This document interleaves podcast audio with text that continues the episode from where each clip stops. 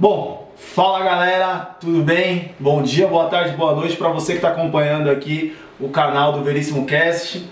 É, hoje é o nosso segundo episódio. Estamos começando, começando, já vamos pro segundo, vamos pro segundo. Eu tô com um cara aqui hoje que é um cara fantástico, que eu conheço já há algum tempo e tenho o prazer de, de convidar ele para participar do segundo podcast. Ele topou na hora. E acho bacana também, é um cara, mais um vencedor aí para contar pra gente aí um pouco da, da história dele. Só pra vocês terem uma ideia, esse cara é um cara que já foi atendente do McDonald's, na né? Escola raiz assim, total, de atendimento, total, cara, de, pra atender cliente, tudo.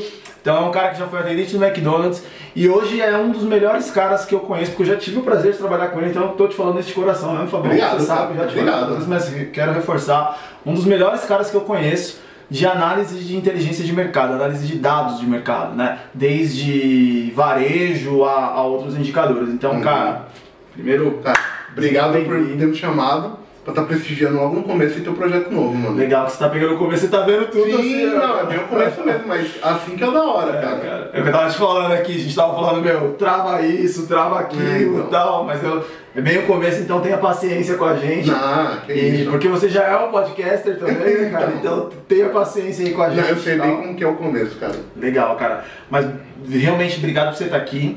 É, pra começar, eu queria te fazer... É, como eu te falei, o objetivo do podcast é contar um pouco da história das uhum. pessoas. São pessoas que, que a gente sabe que, não, que assim, algumas tiveram oportunidades, outras não.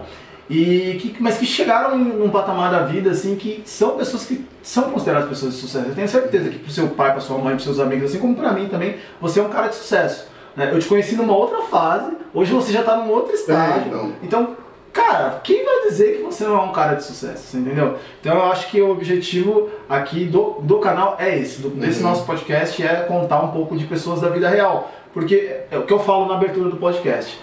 Você é um cara que se de repente amanhã alguém que assistiu esse podcast aqui pegar um metrô vai te encontrar e vai falar, porra, eu ouvi o seu podcast, Fábio, pô, você é um cara que o Thiago falou lá e tal, pô, que legal a tua história, então é, o objetivo é esse, coisas do dia, pessoas do dia a dia e que são pessoas que, que são sim consideradas pessoas de sucesso, a gente não tá falando só de grana, apesar que o Fábio tem dinheiro pra caramba. Não, cara, é o que eu falo, meu, tipo, eu tento trabalhar não, a minha vida inteira pra eu ser exemplo de alguma coisa, tá ligado? Sim.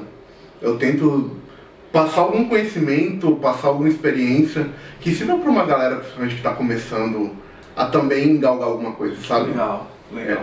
É, legal. Eu, é o que eu quero, que meu nome seja reconhecido lá na frente. E todo mundo tem um começo. Exato. E de repente Exato. o começo de quem está assistindo pode ser como foi o teu, né, cara? É, então, tipo, a minha grande meta de vida é eu ter o meu próprio negócio, para eu poder dar muita chance para a galera que o mercado fecha a porta legal. por falta de visão, tá ligado? Legal. Legal. E é verdade, e é verdade.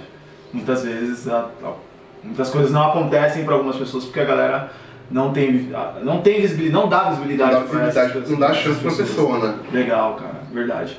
Bom, vocês viram que o papo aqui vai ser, vai ser bacana, o papo aqui vai ser bacana, cara. Então, assim, é... eu queria começar, cara, um pouquinho você falando um pouquinho de você, quem é o Fábio, qual é o seu nome, como você se chama, seu nome completo.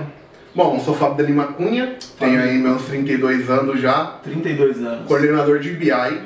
Legal. Já tô... O que você faz hoje é coordenar uma equipe de B I. Exato. Pra quem tá vendo o vídeo e não sabe o que é uma equipe de B I, o que é B I, né? Porque tá aqui só pra você saber, tem gente vendo Sim. que é da nossa área, que entende do negócio e tal, mas tem minha mãe, uhum. tá aqui, dona Vilma, vendo. Abraço, dona Vilma, né? E que não, não, não sabe o que é B I, cara. Eu queria que você explicasse. Bom, o B I, que é o Business Intelligence, ou a inteligência de negócios, ela é o quê? Ela é responsável por pegar informação, às vezes vem de campo, vem de alguma pessoa específica, de algum sistema, transforma aquilo numa análise para a empresa poder tomar uma decisão em cima daquele dado que lhe gera. Exemplo, vamos dar um exemplo pra galera entender. Por exemplo, um exemplo. É, você... Vamos pegar o Google como exemplo? Pode ser. Vai, pode ser. Pode ser. O Google faz isso até de forma artificial. Sim. Né? Quando o Google pega, por exemplo, lá, como é que ele sabe quantos anos eu tenho? Como é que ele sabe é, por onde eu passei? Como então, é que ele sabe... Tudo porque ele está coletando dados seu a todo momento. Isso aí. Facebook faz a mesma coisa, Instagram, Instagram faz a mesma, faz coisa. mesma coisa. Ele entende o teu comportamento. Com isso ele gera, tipo, o perfil do Thiago Veríssimo é esse, do Fábio de Lima é aquele. Legal. E com isso ele gera, por exemplo, você vai receber uma propaganda no teu Facebook que é direcionado ao teu estilo, por exemplo, ao meu estilo, e aí por assim vai. Já falando, tipo, por exemplo, do, da nossa realidade, da nossa realidade, aí, sei lá, uma pesquisa de preço. Certo. Você é o meu cliente, você está vendendo, sei lá, lata de tinta. Ok. Eu vou lá no teu ponto de venda, eu mostro como é que está o teu preço, como é que está o teu concorrente, e eu falo, ó, Thiago, vocês estão perdendo a venda por conta disso. Você ajuda o cliente a entender que você está, por exemplo, de repente, por conta do, do exato, preço mesmo. Exato. Né? O meu produto é vendido a X reais e o do meu concorrente é vendido a Y. E o concorrente está vendendo mais. Certo. Por exemplo. Agora, uma coisa que eu acho que é interessante, a gente, a gente vai chegar lá uhum. ainda, mas assim, é... depois eu queria que você falasse um pouco por que que, por que que você trabalha hoje numa área como essa. Porque tem gente que talvez conheça e vai falar assim, ah, mas isso aí a Nielsen dá, pode, pode dar, ah, isso daí o G F K pode dar, tal. Sim. E tem uma questão também de custo envolvido muitas vezes, sim, e de, de até da velocidade com que as coisas acontecem no campo, que eu acho que mais pra frente a gente poderia entrar mais nesse detalhe. Sem problema, a gente ainda... Gostaria que você falasse um pouco mais sobre isso, tá? Então, pra quem não sabe do que a gente quis dizer aqui, vai entender um pouco mais à frente dessas, uhum. dessas empresas aí que a gente tá falando. Legal.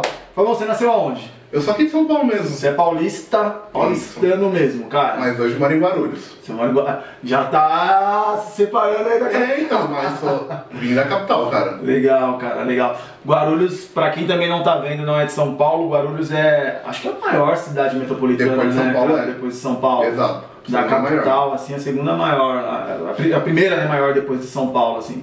É uma cidade que é muito, muito grande e tal, muito bacana e tal. Desde pequeno você sempre morou em Guarulhos? Nada, eu fui pra lá em dois mil e dois, cara. Ah. Eu fui o quê? Eu sou de oitenta e oito. oitenta e oito. Fui com quatorze anos pra lá. Legal, legal, legal, legal. E você, você... é só você? Você tem irmãos? Tenho uma irmã. Tenho duas irmãs, aliás. Duas irmãs. Com duas irmãs. Quantos anos? São mais, uma, mais novas da... ou mais velhas que você? Todas mais novas. Eu tô com trinta e dois, a mais uma do meio ali tá com dezenove, a mais uma minha com quatorze. Com quatorze anos. Legal. E seus pais são de São Paulo também? Isso. Todo mundo aqui. Todo mundo daqui. Mi, minha mãe ela é paraibana. Ah, não. Legal. E meu pai é daqui mesmo. Sua mãe veio pra cá por algum motivo específico? Quando... Ah, cara, ela, tipo, ela é daquele tipo de família antiga nordestina que, tipo, o pai vinha pra São Paulo pra ter uma chance nova, alguma coisa pra começar. Acabou que trouxe a família inteira. Legal, entendeu? Legal. É, no último podcast a gente teve um, o caso, assim, também do Kleber, que ele comenta do, do pai dele que veio no mesmo estilo. É, então. É, veio e trouxe o irmão, e depois trouxe o pai, a mãe. Isso, foi trazendo de pouco em pouco até toda a família aqui. Seu pai é daqui. Seu pai é daqui. Paulista. Legal. Quando você era criança, cara, você tinha algum apelido assim, tipo, como que, como sua família te chamava, assim? Cara, você a minha... Fábio? Então, é até esquisito porque a minha família me chamava de Fabinho. Fabinho. Porque ao contrário de hoje, tipo, eu era minúsculo quando era pequeno, cara. Totalmente minúsculo, entendeu? Ah. Aí, fiquei grande e o apelido inverteu. O Fabão. Inverteu, totalmente. Mas era meu apelido de criança. Legal, cara, cara legal. E você, na inf... como foi tua infância, cara? Você era uma criança, você, você morava em que bairro de Guarulhos? Não, então, ó, quando eu tava em São Paulo ainda, eu morava ali na Cidade Dutra. Cidade Dutra. Zona Sul de São Paulo. Zona Sul. Né? Certo. Eu morava ali na Cidade Dutra. Certo. Aí, quando eu fui pra Guarulhos, eu comecei a morar ali perto do Maia, que é o Moreira. Bosque Maia ali. É, né? Tem o, o Maia, tem o Moreira e o Continental. Aí depois eu lá Galvão e já São Paulo. E você lembra, assim, da tua, da tua infância e adolescência? Você eu lembro, cara, eu lembro, eu lembro, eu tenho, eu tenho memória muito forte, cara, das é, coisas. É. Eu, eu você era, você, como que foi, assim, cara? Você era uma criança que você brincava muito em rua ou não? Você já era mais... Então, eu não era muito de rua. Como que era? Eu não era muito de rua porque minha mãe tinha muito medo de me deixar Sim. na rua. Então eu ficava muito dedicado, cara. E acho que foi até por isso que, tipo, meu pai, em noventa e quatro, noventa e cinco, ele me deu um computador. Deixa eu só voltar, sua mãe, sua mãe trabalhava fora? Era dona de casa. Ela ficava sempre dona de casa. Seu pai trabalhava fora? Meu pai trabalhava fora. Seu pai fazia o quê? Meu pai era metalúrgico. Vida inteira metalúrgico, cara. Metalúrgico. Meu... Trabalhou no A B C ou, ou... Não, ele trabalhava numa antiga metalúrgica que era no Morumbi, perto da Berrini mesmo. Certo. É, antigamente... Na região da Vila Olímpia também, se eu não me engano, acho que antigamente tinha algumas empresas dessa... É, então, é ali próximo. É porque o bairro, né? Então... É. A Morumbi antigamente era um bairro residencial, tipo, Sim. classe média Sim. mais baixa, né? Sim. Sim. Aí, tipo, da empresa que ele entrou de office boy, ele saiu de supervisor de produção, cara. Legal, legal, legal. E enquanto isso, tua mãe tava lá também tendo trabalho, porque... Sempre dando de casa. Com o Fabinho é, e tal. Exatamente. Legal, cara. E aí você comentou que seu pai, você ficava muito dentro de casa e aí seu pai decidiu te dar um videogame. Um computador. Um, perdão, um computador. Um computador, isso foi acho que noventa e quatro, noventa e cinco, cara. Sério, você tinha ali... Você nasceu em oitenta e oito? oitenta e oito. Pô, você tava ali com oito anos mais ou menos. É, então. Ah, aí, cara, ficou, né, meu, a, a paixão por tipo, computador.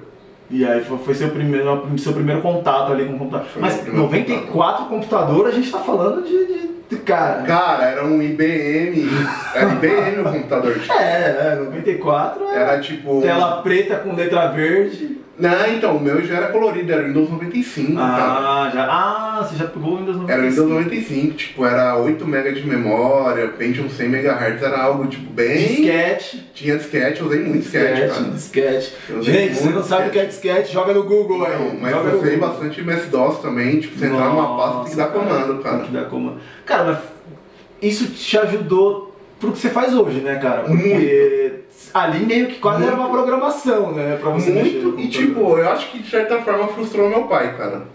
Sabe por quê? O sonho do meu pai era que eu fosse engenheiro mecânico. Caramba, é, porque era a área que ele... Era a área dele, era a área dele. Então, era que tipo, dele. Meu pai é metalúrgico, ele é um exímio mecânico, ele é muito bom mesmo nisso. Legal. E meu pai queria que eu seguisse nessa carreira. E você tinha um sonho de ser o quê quando você era criança? Qual era o teu sonho? Cara, quando eu era criança eu não tinha muita noção ainda do que eu ia fazer, entendeu? Começou que tipo, quando eu cheguei na adolescência eu falei, cara, eu quero muito ensinar. Eu quero muito ensinar. Mas tanto isso que se tipo... você veio de um reflexo de... Você pegou alguém que ensinava alguma coisa e você viu e, e por isso te despertou essa vontade? Ou sim, cara, principalmente em oitava série eu comecei a ter professores que me marcaram a vida inteira. Que é professor tipo, eu tenho até hoje no Facebook, que eu ainda troco ideia, sabe? Que é pessoas que me inspiraram. É, professor... Não sei como é que tá hoje, cara, mas faz sentido o que você tá falando. Entendeu? O professor sempre teve esse papel de ser um grande influenciador na vida da... das pessoas, né? E, e aí você teve um professor... É, então, e tipo, cara, começou a ser uma coisa prazerosa pra me ensinar. E eu, tipo, com quatorze, quinze anos, quem eu podia ensinar, eu ensinava, cara. Legal. E você começou a ensinar o que pra galera? Eu, eu, cara, eu me inscrevi, tipo, em Escola da Família, lembra? De Escola lembro, da Família. Lembro. Pra dar aula de informática pra galera de sábado. Ah, você virou, então... Voluntário. Você começou, assim, sua primeira profissão ali, começou a ser professor de informática. É, então. De tipo, ensinar coisa básica, ó, galera, menu iniciar, área de trabalho, isso é um ícone, entendeu? Você faz uma pasta assim... Abrir a janela, não é? Abrir a janela é, da casa, então, abrir o computador... Exatamente. Foi tipo o primeiro contato, cara, que eu tive assim. Entendi, entendi. Legal, cara. E aí, isso foi, isso foi começou na escola, mas você não parou por aí, porque você... Não. Daí da escola, você, seu sonho então passou a ser ensinar mesmo, virar um professor aí. Uhum. E você seguiu isso, como, como que foi? Você começou aí, você deu continuidade? Aí o que aconteceu? Eu terminei a escola, aí tipo, eu entrei naquela fase de, meu Deus do céu, o que, que eu vou fazer? Eu precisava trabalhar, cara, porque... Com dezessete, dezoito anos já, você tá falando? É, eu precisava trabalhar tipo, de qualquer maneira, não dava tipo, pra esperar uma faculdade ou alguma coisa do tipo, eu tinha certo. Que ter meu sustento. Certo. Foi aí que eu cheguei no McDonald's, entregando o currículo mesmo. Você foi trabalhar no Mac? Foi. Cara, eu só agarrei. Eu falei, meu, vai, vai me dar dinheiro? Sim. Mesmo que seja pouquinho, vamos. Sim. E você foi trabalhar onde? Qual loja, lembra? Era no Shopping Internacional de Guarulhos. Shopping Internacional de Guarulhos. No piso superior. Legal, legal. Entrei Até no... hoje a loja não é no a, mesmo, lugar, mesmo lugar. Ali mesmo na... lugar. Quando você vai... Acho que tá sentindo o estacionamento ali do shopping. Isso, ali. Que passa pelo parque é, lá do Neogel. Sim, passa pelo parque Neogel, verdade. Então, aí comecei lá, eu comecei no turno da madrugada, cara. A ah, loja tinha um turno da madrugada que era só fazer limpeza. Ah, é, cara? Aham. Uhum. Aí... Não sabia disso. Cara, era só faxina que a gente fazia na madrugada. Que a gente pegava toda uma operação do dia, que tipo, o pessoal tava muito atender, atender, vender, vender, vender, vender. Que loucura, Meu, né? Tipo, a galera, por mais que tivesse a cultura de tipo, sujou limpou, que é uma cultura do próprio McDonald's, que era que você não consegue, uhum. entendeu? Uhum. Aí a gente deixava tudo bonitinho pro dia seguinte atender. Então você vinha na madrugada pra poder dar essa, esse talento ali na loja, pra no outro dia poder abrir de novo. Exatamente. E atender. Legal, você ficou quanto tempo no McDonald's? Fiquei dois anos. O que, que, que o McDonald's te ensinou, cara? Porque eu conheço muita gente que passou por lá também, e cada um me conta algumas coisas assim muito legais, mas o que, que você tirou assim de lição, cara? do McDonald's? Quais foram as grandes lições assim, que você tirou, cara? Cara, eu tirei o grande exemplo de como ser líder e como não ser líder ao mesmo tempo. Porque, por exemplo, eu fui liderado por pessoas que ganhavam muito pouco e faziam um baita trabalho, que tipo, era o líder que trabalhava junto do funcionário. Como eu fui liderado por pessoas que ganhavam muito bem e que não olhavam na tua cara pra tirar um bom dia, mas que te tiravam pra te cobrar. Entendi, entendi, faz sentido. É, eu acho que o, o McDonald's ele faz isso, de dar possibilidade, né, cara, de gente muito nova, uhum, ganhando pouco, assumir uma função de liderança. Liderança, exatamente. E você tem os dois lados aí, né, cara, porque se você tiver um cara bom liderando esse cara, você transforma o cara num puta líder. Sim. Mas se tiver um cara ruim liderando esse cara que não tem experiência, você transforma num monstro. Então, eu não sei como que é a organização hoje em dia, do dia a dia de trabalho deles na minha época, é o seguinte. Cada área, por exemplo, o balcão, você tinha um coordenador só do balcão da operação. Tá. Você tinha um só pra cozinha, você tinha um cara que só era segmentado. Assim. Era segmentado, entendi, entendeu? E embaixo dele tinha, sei lá, seus sete, oito funcionários cuidando ali da área. E acima de todo mundo você tinha um gerente do plantão. Certo. E aí, tipo, essa galera que coordenava as áreas, como eles vieram de atendente, uhum, então eram os caras que tinham muita amizade com a gente já, entendeu? Tinha, tinha um, um canal ali, uma abertura, né? Porque exatamente, o cara tava até ontem fazendo a mesma coisa que você. É, tinha abertura, era o cara que a gente saía do, do turno, a gente ia jogar uma bola com o cara, a gente ia fazer um churrasco junto do cara, ele tava com a gente sempre, entendeu? Entendi, entendi. Então era uma pessoa mais próxima ali. Exatamente. Legal. E aí... Um dos primeiros pontos, acho que o ponto mais, mais forte foi esse, a questão da liderança. A questão da liderança, tá? É.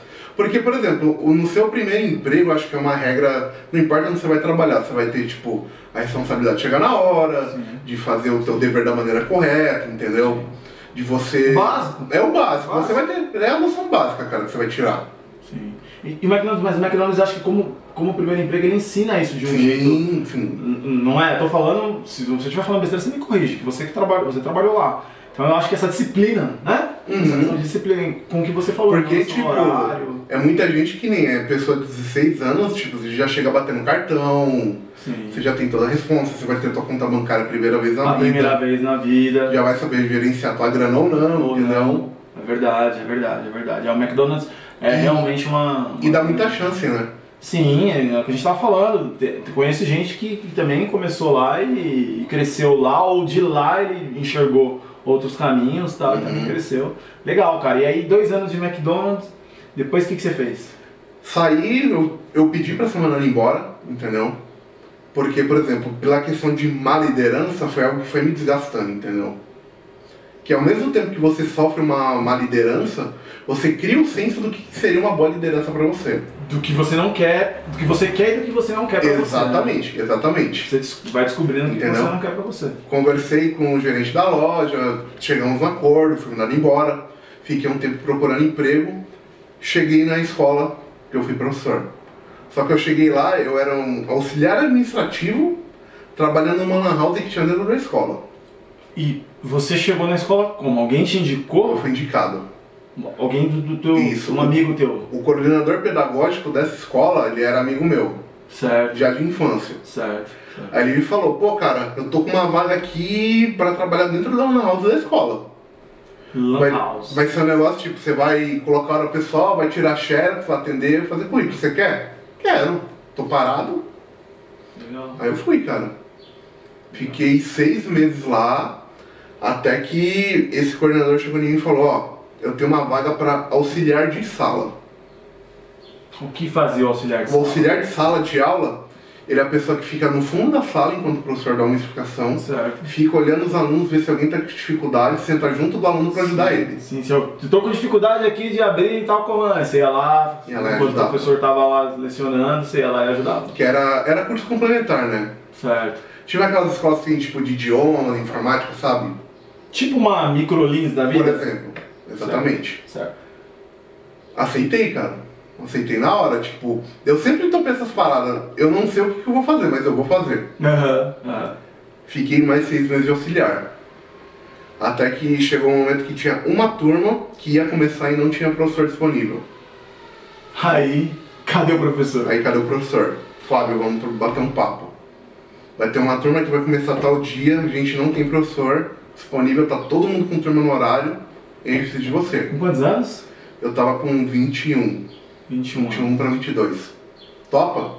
Topo, cara. Turma era grande? Era grande. E tipo, nessas turmas de curso complementar, você pode ter o menininho e a menininha de dez anos. Verdade, verdade. Você pode ter o senhorzinho de sessenta anos na mesma turma. Verdade, verdade. Eu fiz um curso desse, cara.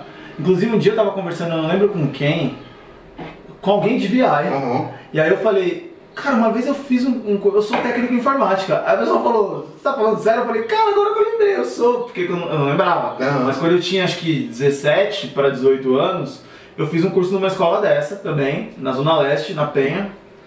É, nem sei se existe a escola ainda, chamava SEDASP.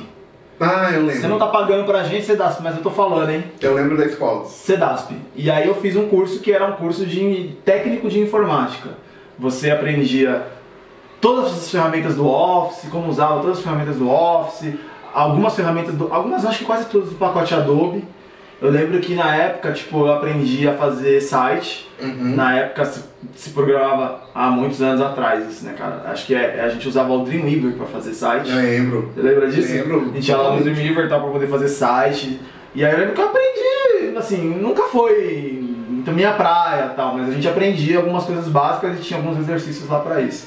Mas era, era isso. Tinha gente na minha sala que tinha sete anos, oito anos, e tinha gente que tinha, era bem mais velho. Então é o que você falou, realmente uma galera de várias, várias idades diferentes. É, então, é isso, tipo, gera uma metodologia bem difícil de você lidar, porque, por exemplo, às vezes a criança vai pegar num ritmo, o senhor vai pegar num outro. Um outro. E aí por isso que tinha um auxiliar dentro da sala pra poder balancear isso, entendeu? Verdade, verdade. Faz total sentido. Aí me colocaram, colocaram um auxiliar pra mim novinho também, pra começar, e cara, a gente foi. Tipo, muita coisa eu sabia, que você começava o Windows básico, uhum. Word, uhum. PowerPoint, que são coisas que se você quiser sozinho você aprende muito fácil. Hoje em dia então? Hoje em dia então, mais ainda.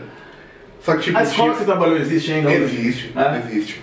Aí que nem, eu cheguei no Excel, que por mais que seja fácil, sim, hoje que eu entendo, na época eu não sabia muito.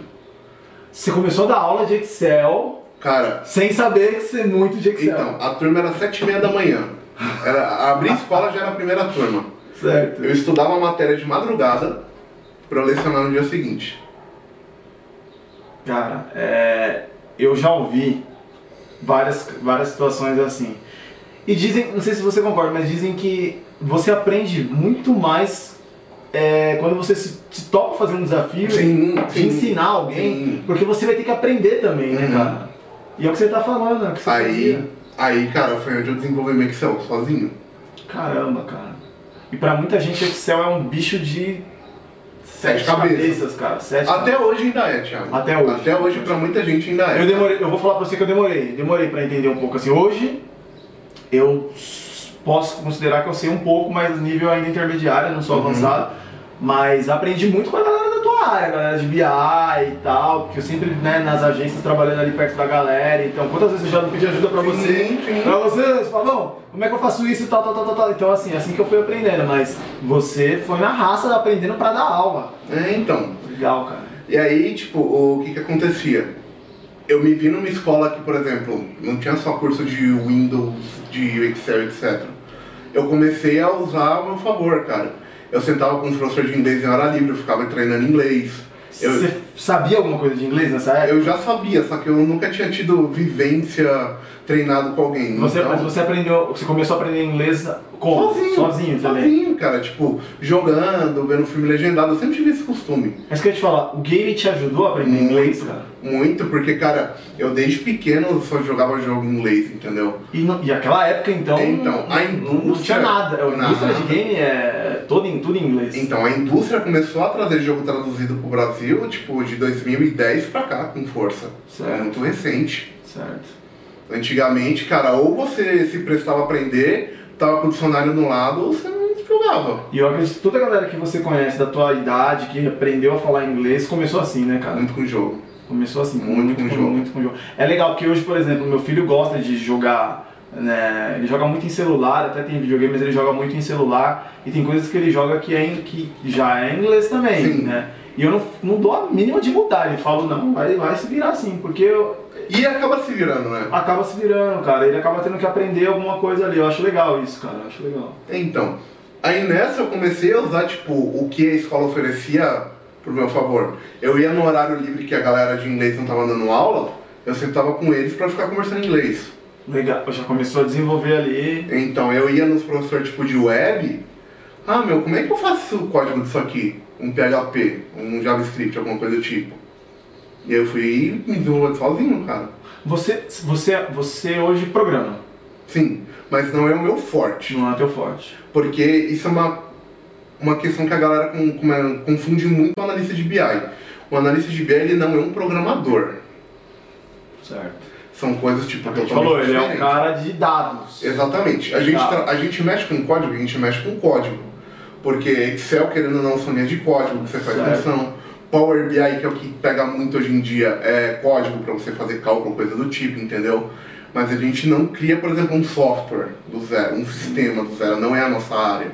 Por mais que até, alguns até sabem. Sim, é, sim, até, sim. Até, até, não sei se é o teu caso, não me lembro agora, mas a gente trabalhou com um menino que é o Marcelo. É o Marcelo. O Marcelo, Marcelo, ele programa, cria um monte de coisa, então, né? Inclusive foi ele que me trouxe para a T M S. Ah. Que aí é onde começa a colidir as histórias. Mas vamos, vamos chegar lá. A gente vai, é, chegar, lá, a gente vai chegar lá, a gente vai chegar lá. Vamos voltar lá na, na escola. E aí você rodando com os professores, aprendendo web, aprendendo com outros caras. Aí eu, cara, eu fui começando a pegar nível superior de aula e fui indo. E fui indo, e fui indo, até que eu vi que deu certo, cara, tipo... Eu passei seis anos na escola. Caramba, eu tive, cara, eu tive catorze mil presenças de aluno em seis anos. catorze mil? catorze mil. Isso falando em seis anos, você deve ter dado quantas horas, cara, de aula? Então, assim, eu, então lá a gente pegava a pesquisa de opinião dos alunos sempre, cara. Eu cheguei tipo, ao ponto de estar com noventa e um por cento de aprovação. Alto, altíssimo, altíssimo. Porque, tipo, eu puxei os exemplos de bons professores que eu tive na infância, que não eu comentei agora há pouco, e eu fui aplicando, cara. Quem, se você me conhece, sabe que eu não sou um cara, tipo, turrão, fechado. Não, não. Se eu puder, tipo, fazer meu trabalho na brincadeira, na zoeira, eu vou fazer, cara. Não, mas você é um cara, você é um cara que é, é o que você falou, é um cara, gente boa, comprometido, mas é isso. Então, Fabão, você... Nesse período todo na escola, você ficou seis anos na escola, com, com uma alta aceitação aí pelos alunos e tudo uhum. mais. E como é que você fez, cara, a sua transição para o mercado de, de, de dados, assim, como que foi isso? Bom, ó, eu trabalhava junto de um professor chamado Marcelo. Que, que é o Marcelo que a, gente, que a gente comentou. Exatamente, que é um cara que você conhece bem, porque ele trabalhou com você na conta da N C Games, ele era promotor. É, é o que eu falei, o Marcelo é um cara que a gente tem que trazer ele aqui. Vou convidar, Marcelo, já sinta-se convidado pro, pro podcast. Vou te chamar no WhatsApp, tem o seu número. Mas o Marcelo tem uma história diferente, porque uhum. é, o cara às vezes muito. O cara era promotor de vendas, era um, um vendedor, sim. né? E ele migrou para dentro da agência para a área de análise de dados. E por que que aconteceu isso? Porque o Marcelo, ele, como promotor, a gente já vê que ele era um cara muito diferenciado. Eu lembro que. Lembrei agora de uma coisa. Que a gente estava fazendo um, um, trabalhando com um dos aplicativos, que eu não vou falar o nome aqui, mas assim, um dos aplicativos que a gente usava lá, e a gente começou a fazer uns testes de bug do aplicativo, agora eu lembrei.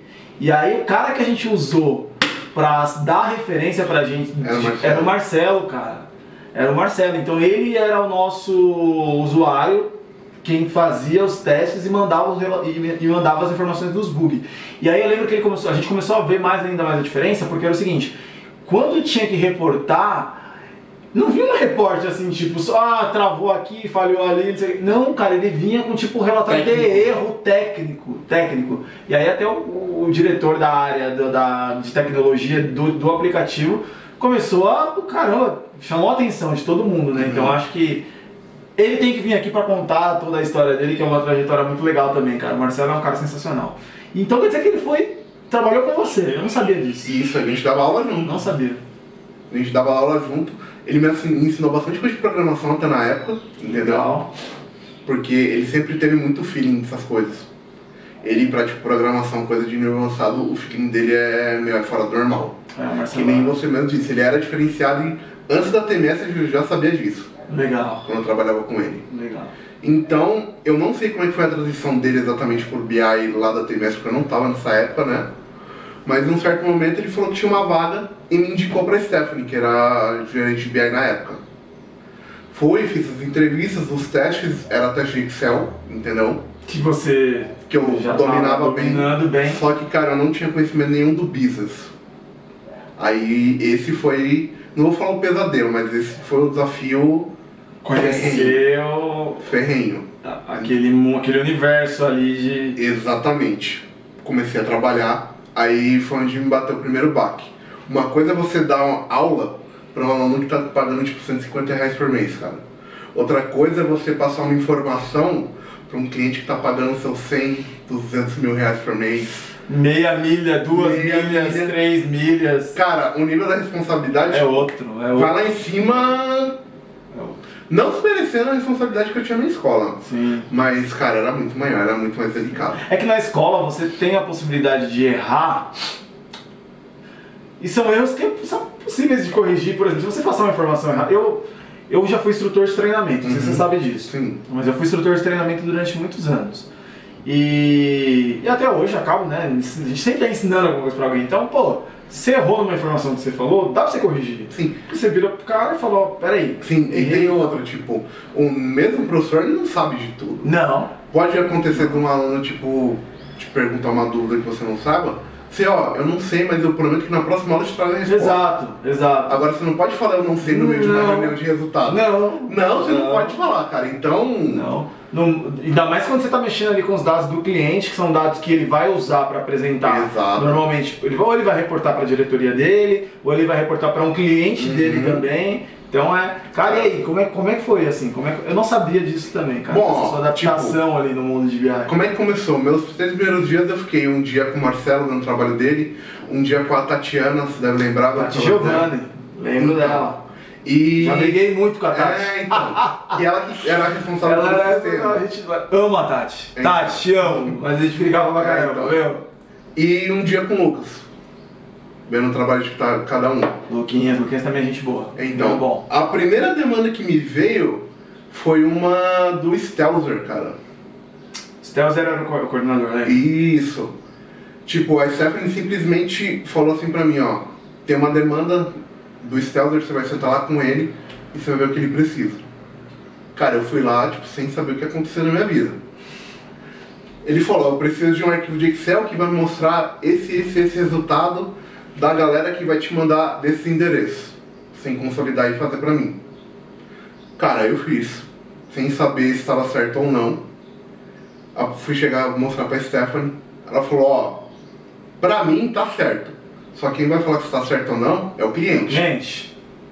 Aí, tipo, cara, você já soa frio. A primeira vez você soa frio. Fui, mostrei, cara, deu tudo certo de primeira. Eu nem, nem botei fé que tinha dado certo de primeira. Mas ainda assim era Excel, cara. Sim.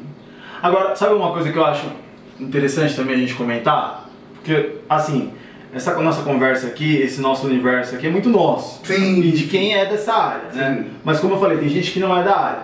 Então, pessoal, só para vocês entenderem, é, o que, que, tá, que, que acontece? O, o Fábio e, e eu, por exemplo, a gente trabalhou numa agência que ela faz o quê? Ela contrata, por exemplo, você tem um produto, é, como o Fábio deu de exemplo no começo, tintas. E aí você precisa vender essas tintas nos pontos de venda, por exemplo, na Leroy Merlin, uhum. né, na Telenorte, enfim. O que, que normalmente essas empresas fazem? Elas contratam uma outra empresa, como a que a gente trabalhou, para que elas coloquem vendedores, demonstradores, promotores de venda para fazer merchandising, né, a decoração, a exposição da loja, para fazer a venda para o consumidor final e tirar dúvida dos consumidores finais lá. Nem sempre os caras que estão ali na loja com a camiseta, por exemplo, de uma marca de tinta ou de um, de um celular, é, de uma operadora de telefonia, ele é funcionário direto da marca. daquela marca. Né? Na maioria das vezes, ele é um funcionário terceirizado por uma agência de trade marketing, uhum. que era o que a agência que a gente trabalhava fazia. Então a nossa agência contratava pessoas e esse cliente ele passava a pagar pra gente, pra gente gerenciar essas pessoas. Então a gente gerenciava as pessoas no campo e tudo que elas faziam de informação, né, no campo, desde que hora que o promotor entrou, por onde ele foi, como é, quanto que ele vendeu, Quanto custou o produto tal na gôndola, é, até uma pesquisa com o consumidor.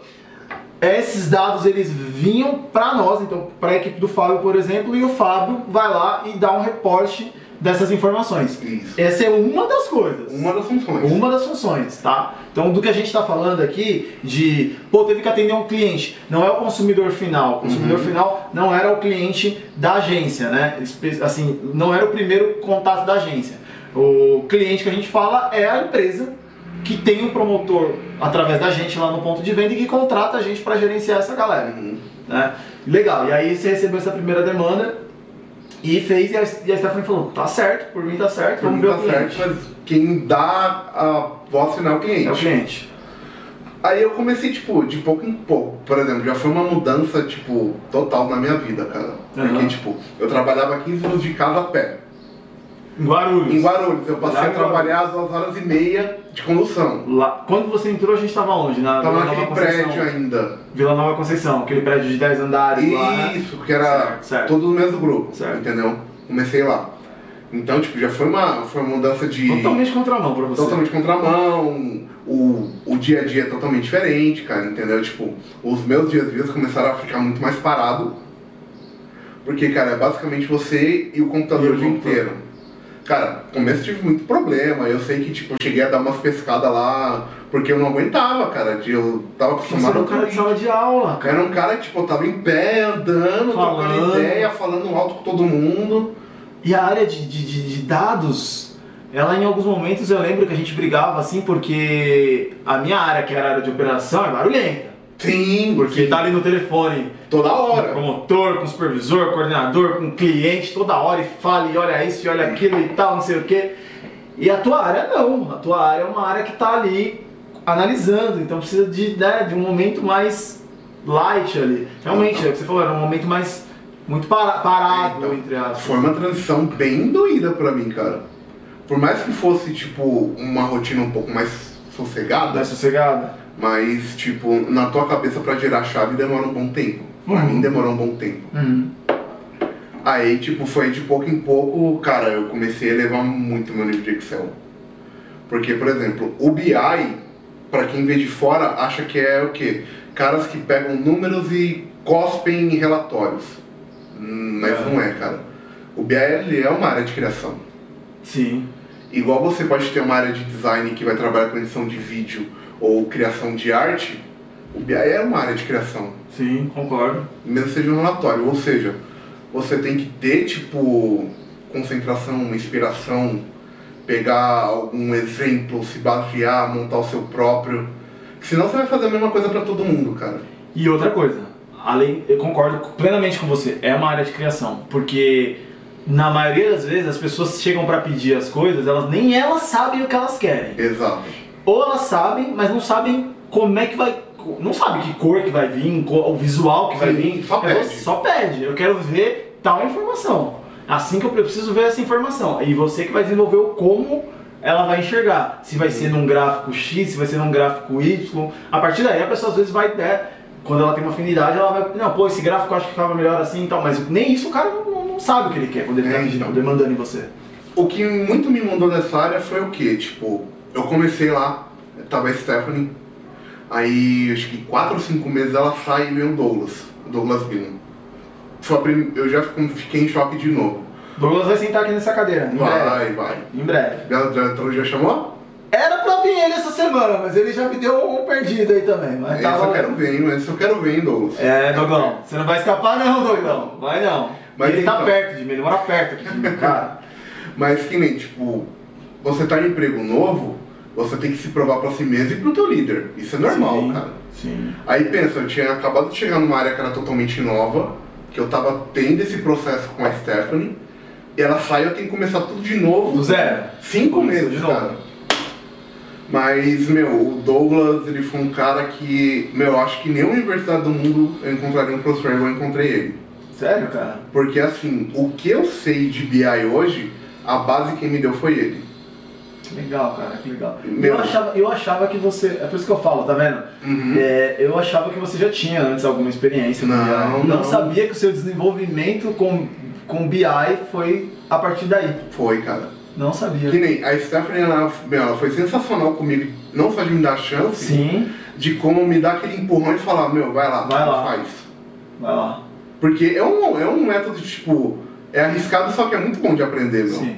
Quando você tá, tipo, no meio do fogo, sabe? Sim, sim. Eu fui lá e... Acho que a gente, a gente aprende muito mais. Sim, muito mais. Foi igual eu dando aula de manhã às sete e meia sem saber a matéria, eu aprendi de madrugada. Era mais ou menos a mesma coisa, cara, e, tipo, deu muito certo. Só que aí, quando o Douglas chegou, meu, o Douglas, tipo, ele tem um know-how violento da área, cara. E se eu te falar que o Douglas também... Depois ele vai, ele vai vir aqui, mas o Douglas também não era de B I. Eu sei. Ele era de planejamento estratégico, uhum, cara. Ele era de planejamento estratégico. Só que aí, tipo, ele foi o cara que sentou comigo e de pouco em pouco ele foi explicando tudo do mercado, cara. Tudo, tudo. Legal. E ele me deu o que, pra mim, é fundamental pra área de B I, que foi a liberdade criativa. Quando ele deixou eu criar da minha maneira, cara, foi aí que, meu, eu deslanchei muito forte. Você começou a, a desenvolver. Exato, foi quando eu comecei, tipo, criar relatório com umas caras diferentes. E eu lembro. Que, meu, os relatórios, tipo, da T M S, não uma crítica aos, à galera que tava lá. Mas aí, meu, era coisa, tipo, tudo branca, os filtros aqui, gráfico e texto. Eu lembro. Era tudo. Você pegou a parte de... de... Você já você chegou a mexer com Power B I nessa época ainda da T M S, Tableau, sim, você pegou esse... Então, Tableau, a gente não desenvolveu o Tableau, né? Porque quem desenvolvia era a empresa parceira, sim, de tecnologia. Sim. Mas a gente dava o draft para eles como deveria ser. Verdade, vocês começaram então, a desenhar o draft de como que seria. Quando eu cheguei na conta da Weber, que foi onde eu tipo, tive a oportunidade muito forte de fazer da minha maneira. Eu não sei se você vai lembrar quando teve aquela dashboard que eu fiz, que era aquele fundo tudo cinza escuro, com umas cores bem fortes, que era tudo número e tinha pouco texto, pouco filtro, que ela dava eu tipo lembro, tudo na mão. Eu lembro do que você fez pra mim na Black and Decker, eu não sei se foi com base nesse, mas tá muito na minha cabeça os que você fazia, ah, os tá. que, você, que era mais ou menos um pouco disso aí que você tá falando. Então. E de pouco em pouco eu comecei a mudar a cara do que tinha de relatório, certo, até eu chegar naquela T V. Que tinha... É, galera, pra vocês entenderem, a gente tinha uma T V no, no, no corredor da agência com gráficos das operações rodando, né, mostrando os resultados de, dos principais indicadores então, das operações. Esse aí eu falo que foi o meu maior mérito de lá, cara, porque era tipo, era algo que não tinha. Não tinha. Entendeu? Que aí foi algo que o Douglas ele criou em mim. E quem, aí foi na época que tava o André. É, que o Douglas nessa época já não tava mais também. Já não tava lá. Já passou a ter, veio um outro cara. Só que aí o André, quando ele chegou, ele foi outro cara fantástico. Que nem ele não era exatamente da vida de B I, ele era controladoria. Controladoria. Só que, meu, ele chegou e ele escutou muito a gente. Sim, sim. E o André, ele comprava muito minhas ideias e ele só falava, Fábio, faz. Você precisa do quê? Precisa de computador? Ele comprou, faz. Foi. E faz. Foi aí que eu meti aquela T V que atualizava sozinho lá, cara, com adesão. Foi. Legal, cara. Legal. Um puta relatório. Um puta relatório. Era um relatório que atualizava sozinho, era fácil de entender, tinha informação de todo mundo. Legal. Era um dedo duro. É. Mas era um dedo duro visando a melhoria pra todo mundo.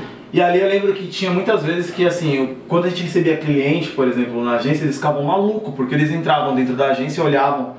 Primeira, que tava na cara do corredor, você entrava no corredor, pá, televisão zona ali de cinquenta e poucas polegadas lá, com os resultados das operações rodando e tal, então porra, um mapa do Brasil, um mapa, é, um infográfico ali legal e tal, então era sensacional aquilo, cara, sensacional. Então, isso eu falo, tipo, foi algo que a T M S me deu que eu levo pra sempre, cara. Então, a sua, a sua...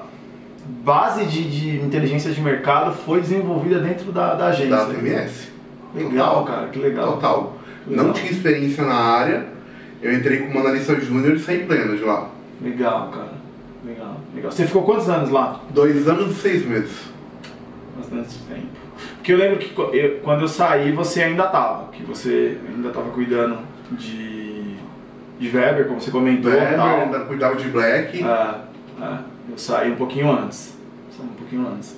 Legal, cara. E, e, e, como, é que, e como é que foi, cara, assim, pra você? Porque você, nesses dois anos e pouco que você ficou, você acabou de contar um negócio muito bacana, que eu acho que, que é isso, assim, você trabalhou com gestores, você, lá no começo do podcast você, você falou muito sobre a questão de liderança, uhum. e você comentou aqui agora de novo, e eu estou fazendo um link disso, que você trabalhou com pessoas que te davam liberdade criativa, de você poder, por mais que errasse, porque com certeza você errava em alguma coisa. Sim, teve. Que é normal. Teve, teve muito erro, cara. Normal, normal, faz parte normal. do aprendizado. Sim. Né? Mas você tinha pessoas que te deixavam trabalhar, que era o que você também fazia como na sala de aula, né? Uhum. Então assim, você se achou ali com pessoas. Eu acho que isso dá muito certo, quando você trabalha com pessoa que confia em você e que te dá a liberdade de você poder fazer as coisas de uma maneira tranquila, mas é, é, obviamente ela vai te cobrar, ela uhum. vai te, te exigir ali o teu melhor, mas eu acho que você desenvolve muito, né? E em alguns momentos de pressão, como, puta, eu não sei, mas eu preciso aprender porque eu preciso entregar, né? Que foi o que você comentou também, cara. É, você... e devido a isso de tipo, ah, eu não sei, mas eu preciso entregar, eu aprendi bastante coisa. O próprio Power B I foi uma na T M S.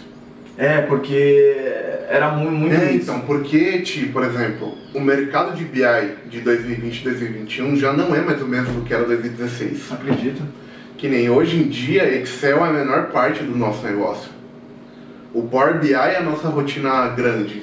Hoje, na, hoje. onde você trabalha, vocês usam Power B I? Não, usa Power B I, mas o mercado em si já se virou para isso. Já se virou para isso. Hoje, por exemplo, muitos clientes eles não querem mais receber o arquivozinho de Excel anexado no e-mail. Ele quer o link da dashboard dele online lá, pra ele abrir a dashboard no meio da apresentação, cara, dele. Pra ele fazer os filtros lá na hora e trabalhar, mano. Legal, legal. E, tipo, eu, durante esse tempo, eu tive que me moldar junto. Agora, outra coisa que eu acho que, que eu queria entender, como que era, porque eu tava do outro lado, né? Uhum. Mas, como que era pra você a questão do, dos dados? Porque os dados, eles são coletados por alguém que tá no campo. E, e, e a adesão dessa galera no campo, apesar de ser uma coisa muito comum, né, é, que eu lembro que no relatório a gente tinha inclusive isso, na televisão rodava um relatório disso, de previsão de quantas pesquisas o cara tinha que fazer no dia versus o quanto o cara fez. E não sei se você vai lembrar, mas a gente, por exemplo, quando a gente foi fazer um relatório de um dos clientes, que eu acho que foi a Black and Decker, se eu não me engano, até, a gente foi até em campo, eu e você, não lembro se foi você com a gente, visitar o promotor para entender a rotina dele, porque esse acho que é um outro ponto interessante, a, a, o B I, né, ele não é só o desenvolvedor ali do relatório e ponto, porque às vezes o cara faz uma pesquisa sem saber a rotina do cara lá na ponta, então será que é fácil para o cara coletar primeiro os produtos da letra A e depois o cara coletar os da letra Z ou não, né? Isso aí, tia, aí entra num ponto que é uma crítica que eu sempre faço, cara. Foi o que eu postei no LinkedIn até um bom tempo atrás, esse artigo. Muitas empresas, elas subutilizam o que é o B I. Elas não sabem, de fato, o que é B I. Concordo. Como é o responsável por te gerar a informação que vai te dar a decisão, então ele é um recurso humano muito forte dentro da empresa. Ele não tem que ser tratado como um recurso lógico. Entra dado, sai gráfico, entra dado, sai gráfico. Não, não é assim. Ele é um, um profissional que tem que ir no campo, que tem que estar com o promotor, que tem que saber o que, que o promotor sente ao responder uma pesquisa, entendeu?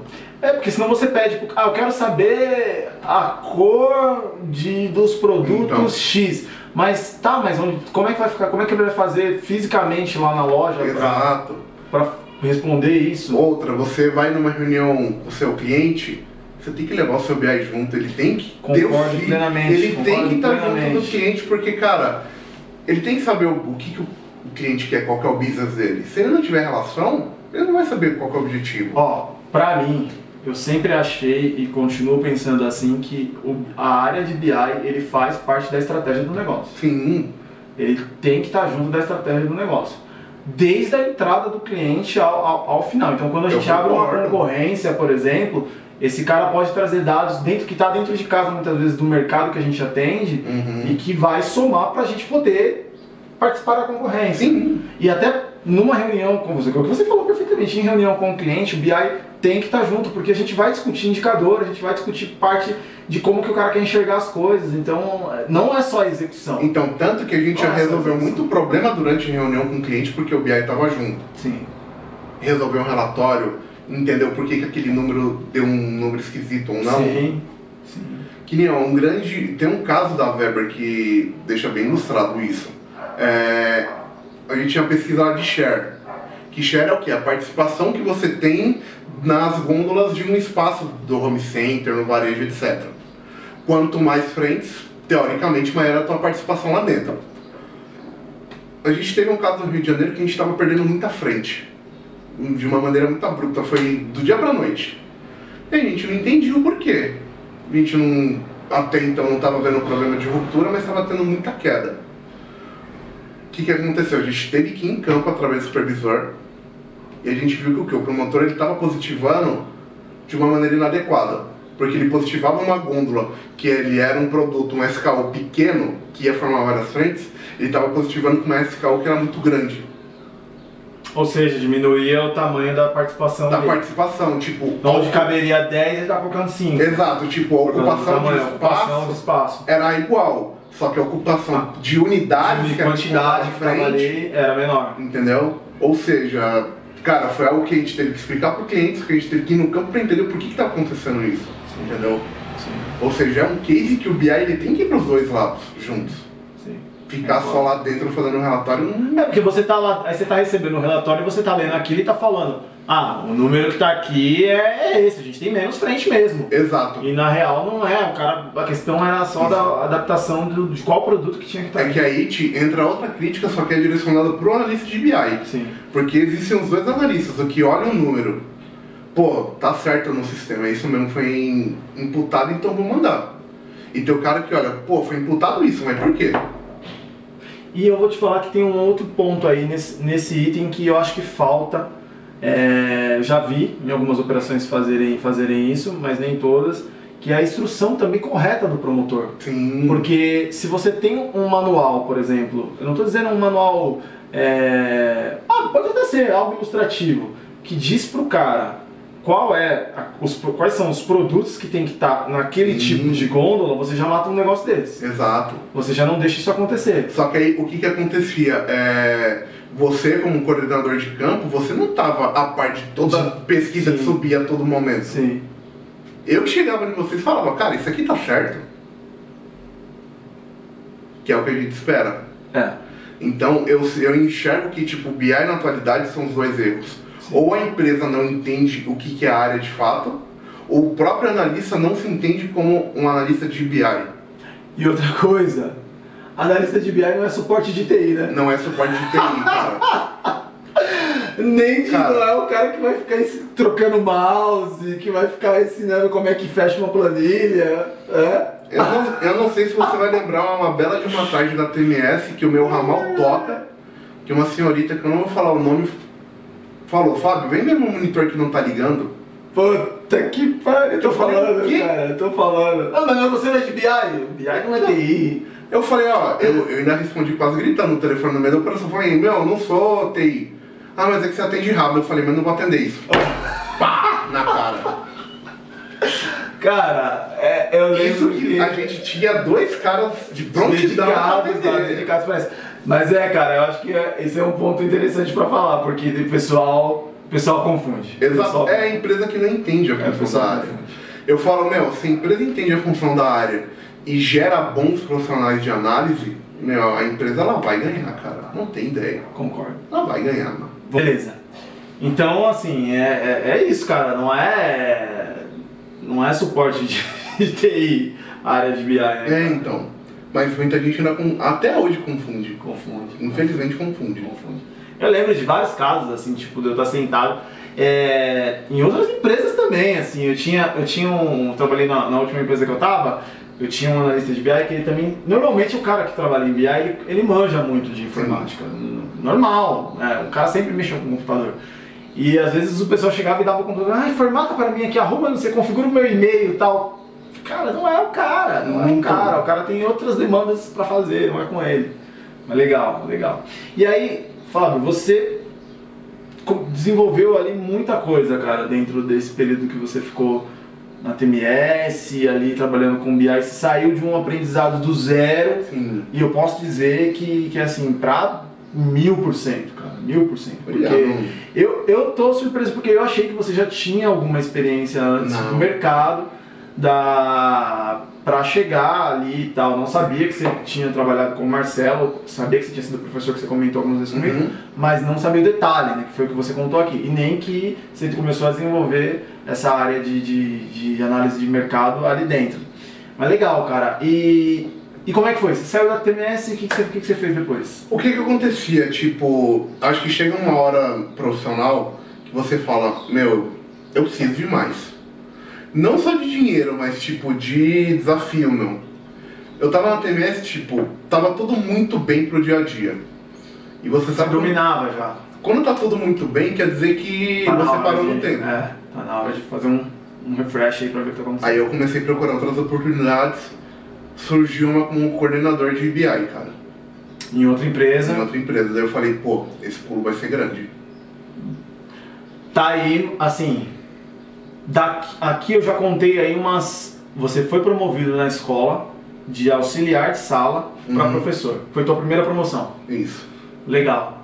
Na agência, na T M S, você passou de... Você saiu de analista júnior para pleno. Para chegar até... Pleno era o último era estágio. Era o segundo. Né, que a gente tinha. O último era sênior. Era o sênior, né? Tá bom. Você sa... E você chegou a pleno. E aí pintou uma oportunidade para você coordenar uma equipe de... Exato. Legal, cara. Legal. Aí eu fui. Tive que agarrar...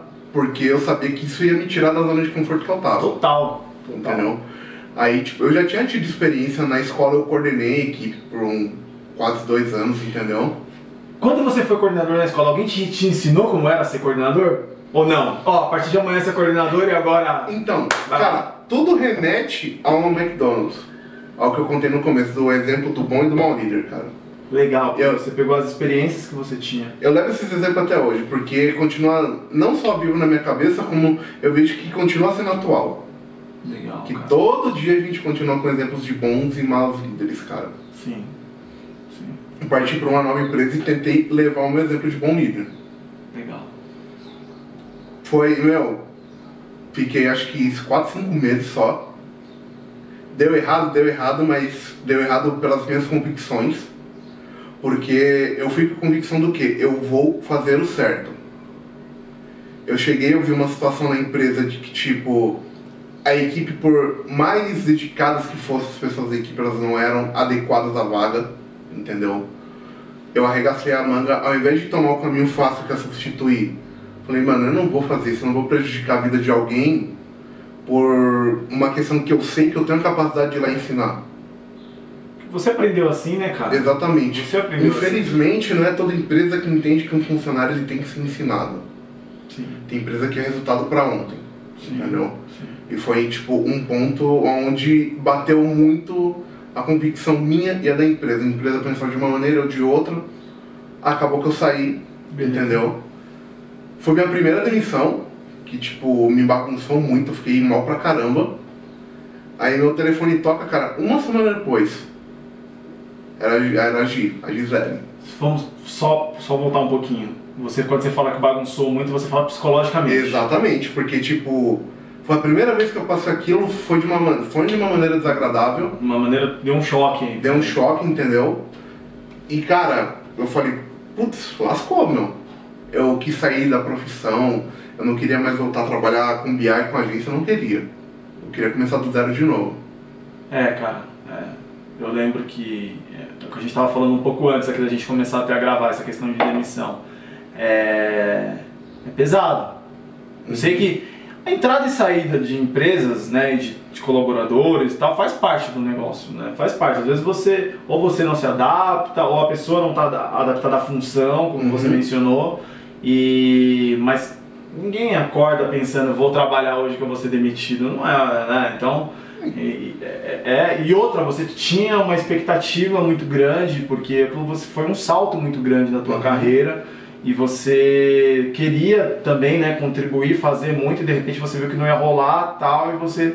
Eu imagino como é que você fez, cara, pra, assim, pra, pra, pra, pra lidar com isso, assim, no, no teu dia a dia. Não, tipo, os três primeiros dias eu fiquei cinza, cara, digamos assim, tipo... Falei, tá bom, mano, acabou a carreira... Vou ter que partir pra outra coisa, começar do zero.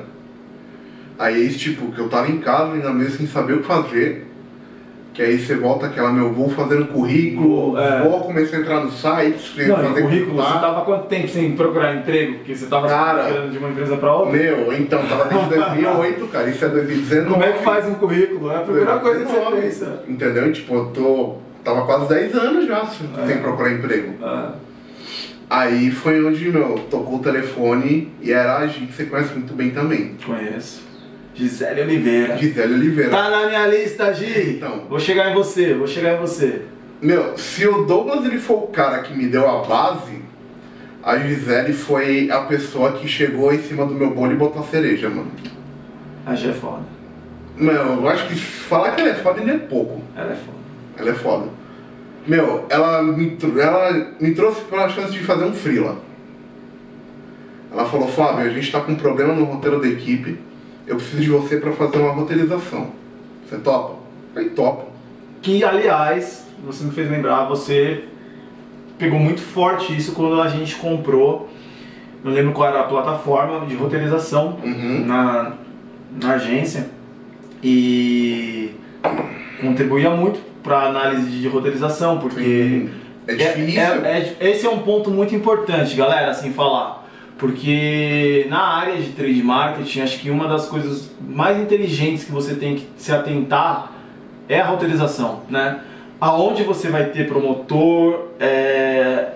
e, e não só aonde, mas esse aonde ele tem que fazer sentido, né? Exato, tem que ser algo que tipo, o promotor ele mora perto para você economizar em condução, sim, pra ele poder ir e voltar sim, rápido. Sim. Outra, outra, outra coisa, que é outro dado que é importante você cruzar nesse momento é O, o perfil do P D V, o cluster do P D V. Se faz sentido atender aquela loja. Se faz sentido ou não atender aquela loja. Que, por exemplo, um exemplo que tipo, é desagradável, mas acontece. O cliente pedia duas, três lojas no Acre. Certo. A gente sabe que não compensa. Certo. Não paga o custo do promotor lá, entendeu? De chegar até lá. De chegar ah. até lá.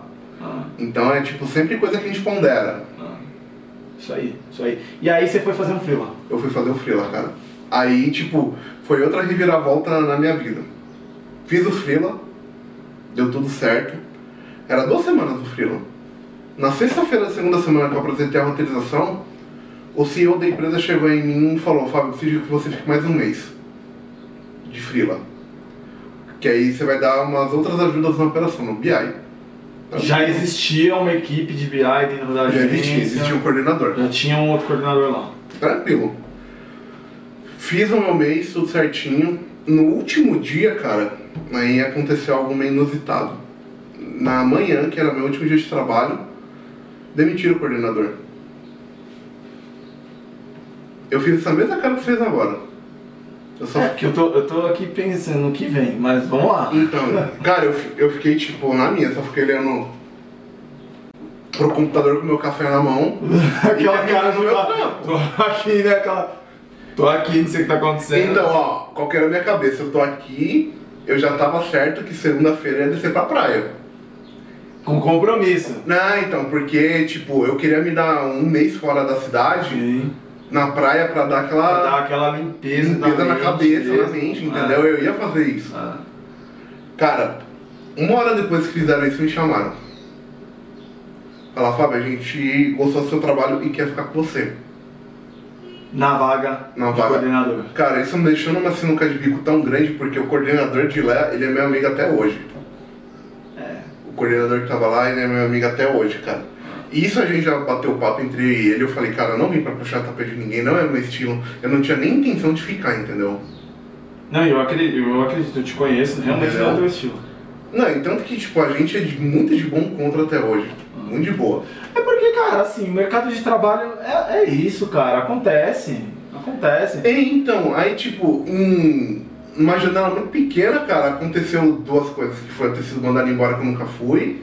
E foi eu ver uma pessoa ser mandada embora pra me colocar no lugar. E você entrar no lugar dela. Cara, eu fui relutante de aceitar. Eu não queria. Por conta... Você já tinha uma relação com ele? Você já tinha conhecido ele fora da... da... É, então, porque foi uma união de coisas. Eu não queria continuar na área, como eu te falei. Eu queria sair de São Paulo pra dar uma refrescada na mente, que ainda tava zoado do que me aconteceu, entendeu? Uhum. E eu queria começar do zero alguma outra coisa. Só que aí me bateu uma coisa que você não entende muito bem, que é eu não sei o que vai ser do meu dia de amanhã, cara. Aí foi algo... Eu falei, eu posso responder no final do dia? Posso. parei no almoço, liguei pro meu pai, que ainda é, mano, meu melhor conselheiro, tipo, da vida. É, cara, legal. Troquei ideia com ele de tudo que tava acontecendo. Não é só um pai, é um mentorzão mesmo. Exato. Né, ele falou, meu, acho que você deve ficar. Nesse meio tempo, eu recebi uma proposta pra voltar pro T M S. Hum. Aí me bateu mais ainda, porque seria... porque seria... A dúvida não aumentou mais ainda. Porque seria voltar... Pra casa. Pra casa. Seria voltar pra, pra casa. casa. Onde, tu, onde tudo começou. Aí eu tive que pedir um outro conselho, que foi do André. Do André Cunha. Cunha. Liguei pra ele, ele lá no Rio de Janeiro. Falei, cara, eu preciso da tua ajuda, tá acontecendo isso, isso, isso, sabe o que eu faço. Ele ainda tava no grupo? Tá. tá. Ele ainda tá, se eu não me engano. Ele ainda tá? Ele ainda tá. Falou, Fabão, acho que você tem que seguir esse caminho, cara. Tua é história... Caminho. Exatamente, que é o... Legal a tua história com a T M S, só que o que aconteceu? Eu aceitando a empresa que eu tô hoje, eu pude começar um projeto do zero. Colocar tua cara. Colocar minha cara, colocar o meu estilo, fazer tudo da minha maneira pra dar certo. De novo, te deram liberdade pra trabalhar. Me deram toda a liberdade pra trabalhar. E aí eu escolhi o caminho de ir do novo. Eu resolvi me arriscar mais uma vez e ir pro novo, cara. Legal, cara. E, e de novo é isso, né, cara? Assim, a liberdade criativa e a liberdade de, de, de você poder sim. ter autonomia para poder fazer teu trabalho sim, de uma sim. maneira que da maneira com que você acredita, com os teus conceitos, com, com teu, o teu propósito, uhum. né? O teu propósito. Porque tudo bem, a gente sempre vai trabalhar em empresas que a gente vai trabalhar muitas vezes no modelo que a empresa gira. Mas eu, eu costumo dizer que existem as caixinhas ali individuais de cada área, de cada gestor, e por mais que ele vá respeitar todas as, as questões, as burocracias da empresa, mas ele tem que ter autonomia para poder dar a cara dele para algumas coisas, né, cara? E no teu caso não é diferente, ainda mais porque é uma área criativa. Exato. Como a gente falou, não é só cuspir dados, é uma área criativa. É que eu tenho a vantagem, tipo, até... Um trabalho da Pro três que eu trabalho, né? Uhum. A gente também tem uma área de criação de design dentro da empresa. Show de bola, isso é muito bom. Então, meu, eu, o C E O, ele já sabe da cultura, ele... de como tem que ser. Legal, cara. Então ele sabe que o cara tá lá no Photoshop criando, é a mesma coisa de eu estar no Excel criando, só muda a lógica, mas a Sim. ideia é a mesma. Sim. Então eu tenho muito isso. Eu sento com as minhas dashboards com o pessoal lá do Photoshop, cara, faz um fundo pra mim assim, sensado pra eu colocar nessa dash. Legal. O cara vai no Photoshop, faz pra mim, entendeu? Legal. A área de criação atende a área de trade de alguma outra área? Atende. Ou as outras? Porque, é, porque na nossa empresa a gente tem o field, que é o nosso trade o tradicional, trade. A gente faz logística e faz também a questão de visual merchandising. Certo. Criação. Certo. Entendeu? Vocês vendem, por exemplo, se eu precisar de, cria de criação de um material de ponto de venda, lá um P O P. A, a agência cria. desenvolve, cria... A gente cria, a gente distribui se você quiser. Da criação à impressão e distribuição? A gente distribui porque a gente tem a logística integrada dentro da empresa. Legal. E depois, se você quiser que eu faça uma análise do seu P O P, a gente também aí. Legal, cara. Então, legal. Tipo... trezentos e sessenta. trezentos e sessenta, os três estágios a gente vai fazer. Legal, legal. Isso é legal porque não é toda agência que tem isso. A gente sabe... disso no mercado, às vezes, muitas vezes você acaba terceirizando esse tipo de trabalho uhum. para uma agência de publicidade, uma agência de design específica, é, de criação de materiais, que tem várias aí no mercado, algumas muito boas, por sinal. Inclusive eu tenho um amigo meu que trabalha em uma é, grande do mercado, que faz muita coisa para muitas empresas grandes aí, e a gente até estava tro para trocar algumas figurinhas aí recentemente. É... Mas é, é difícil, normalmente uma agência de trade ter uma área de criação uhum. voltada pra isso. É bem difícil mesmo. Pra isso. Então, tanto que foi mais um motivo que me fez optar pelo novo, entendeu? De trabalhar e ver qual que seria esse lado que eu não conhecia até então. Que legal, cara, que legal, um modelo bem bacana. Não, é bem bacana, bacana pra caramba. Bem bacana, bacana pra caramba. Legal. E cara, eu estou, cara. E aí você tá lá há quanto tempo agora? Eu tô há um ano e nove meses, um ano e oito meses, por aí. Você tá com uma gestão de quantas, quantas pessoas? Hoje eu tô sozinho, tá. Porque infelizmente por conta da crise a gente não pode mais contar com equipes em algumas áreas, entendeu? E aí, aí eu tô que... tocando sozinho tá. por enquanto. Tá. E como é que foi, cara, assim, para as operações que vocês tinham em relação à pandemia? Porque o ano de dois mil e vinte ele foi um ano, né, principalmente para a nossa área, que especificamente a área de varejo, né, o comércio, foi um, o primeiro, a primeira área a ser atingida. Né? Uhum. Acho que depois da música, a, a próxima área... É, a arte foi a que mais sofreu. Tá é, a arte, né? É, exatamente. Acho que vem assim, né? Acho que primeiro arte, porque, meu, casa noturna, artista que fazia show, teatro, enfim, ah, arte como um todo. Pum, parou. Depois, na sequência, comércio, né? Que tá ali. Então, assim, se você tinha um cara na venda, lá na ponta, no ponto de venda, vendendo um produto pro consumidor, acabou, esse cara não tava é, então, mais. Nosso principal ramo de atendimento, canal de atendimento era shopping. Então, cara, a gente ficou com o shopping fechado, foi o quê? De abril... Até oh, oh. agosto, foi até, até setembro. Até. É, foi setembro? É, agosto, não, setembro? Julho, se não me engano. Julho. Começou a abrir parcial. A abrir parcial. Aí o que, que aconteceu? Parcial. Muitas redes não permitiram a entrada de promotor. Sim. Que aí minou ainda mais o nosso trabalho. Sim. Tá voltando a pouca normalidade agora, cara. Então, tipo, a gente tá se batalhando muito, se reinventando pra continuar vivo, porque o mercado bagunçou de uma maneira muito rápida, sem ninguém se preparar, entendeu? Entendi. Quem imaginava que a gente ia ter tipo, uma pandemia que afetasse tanto a rotina? Entendi, entendi. Obviamente tem algumas questões que eu tenho dúvida, mas eu não vou te perguntar, porque eu, não, eu acho que né, é, tem coisas que são sigilosas, a empresa sim, não, não sim. te autorizaria a falar, mas... É, de uma maneira geral deu pra entender, que realmente uhum. gerou um determinado sim, impacto aí pra... A gente ainda tá tendo, né? Ah, é. Acho que não só a gente, acho que toda a agência, é. né, tipo... E como é que você vê, você como um cara de dados, assim, de, de mercado, como é que você... Você chegou a, a ver alguma... Essas análises que eram feitas, por exemplo, de Covid e tudo mais, você chegou a ver alguns relatórios, assim? Vi vários, vi é, vários. O que você achava, cara? Porque eu vou te dar, meu, vou te dar minha opinião de fora, assim... Eu vi muita coisa ali que eu falava, cara, não, é, não, não tô falando da parte é, técnica, tá, gente? De saúde, que quem sou eu pra falar da área de saúde, tava falando de, de dados, dados, falando friamente de dados. Eu olhava algumas coisas assim e eu falava, cara, esse dado é estranho. Então, o que que acontece? Todo dado ele é gerado por um ser humano. E aí a gente tava tendo notícias de Covid de duas maneiras. Ou através dos reportes que o governo faz. Sim. Ou através de reportes que terceiros fazem. Cara, reporte de governo aí não é falando que eu sou esquerda ou direita, entendeu? Não tem nada a ver com isso. Mas a gente sabe que o reporte do governo ele não é fidedigno. Ele não é, cara. Ele pode ser muito bem manipulado por uma questão política. Sim. Então, é um dado que tipo eu via e eu tenho uma desconfiança até hoje. E você tocou num ponto interessantíssimo, porque... A, a import... O dado, ele pode manipular muito, muito em tudo na nossa vida, sim, sim. em tudo. A gente está aqui falando do mercado de trade, de relatórios de inteligência de mercado, tal, voltado para a área de vendas e, e negócios desse segmento, mas os dados é o que a gente falou no início, ele está presente em tudo quanto é coisa. Quando você olha uma pesquisa lá do, de classe de remuneração, uhum. ele pode influenciar em muita coisa. Por exemplo, eu entendo que esses dados de Covid que chegam são todos aproximados. Eu não sei se ele está errando para cima ou para baixo, porque infelizmente não tem como a gente saber, cara. Mas, por exemplo, se você tem parente ou amigo que trabalha em hospital, que está na linha de frente de Covid, você sabe que tipo, o pessoal está trabalhando muito Sim. desde o começo, entendeu? Sim. Então... Pode ser que o número seja maior do que a gente tem noção, ou pode ser que seja menor, é difícil saber. Uma coisa que eu vi, eu cheguei até a ter um cara, que eu não vou lembrar o nome dele agora, mas que é um cara que ele é também da área de análise de mercado, uhum.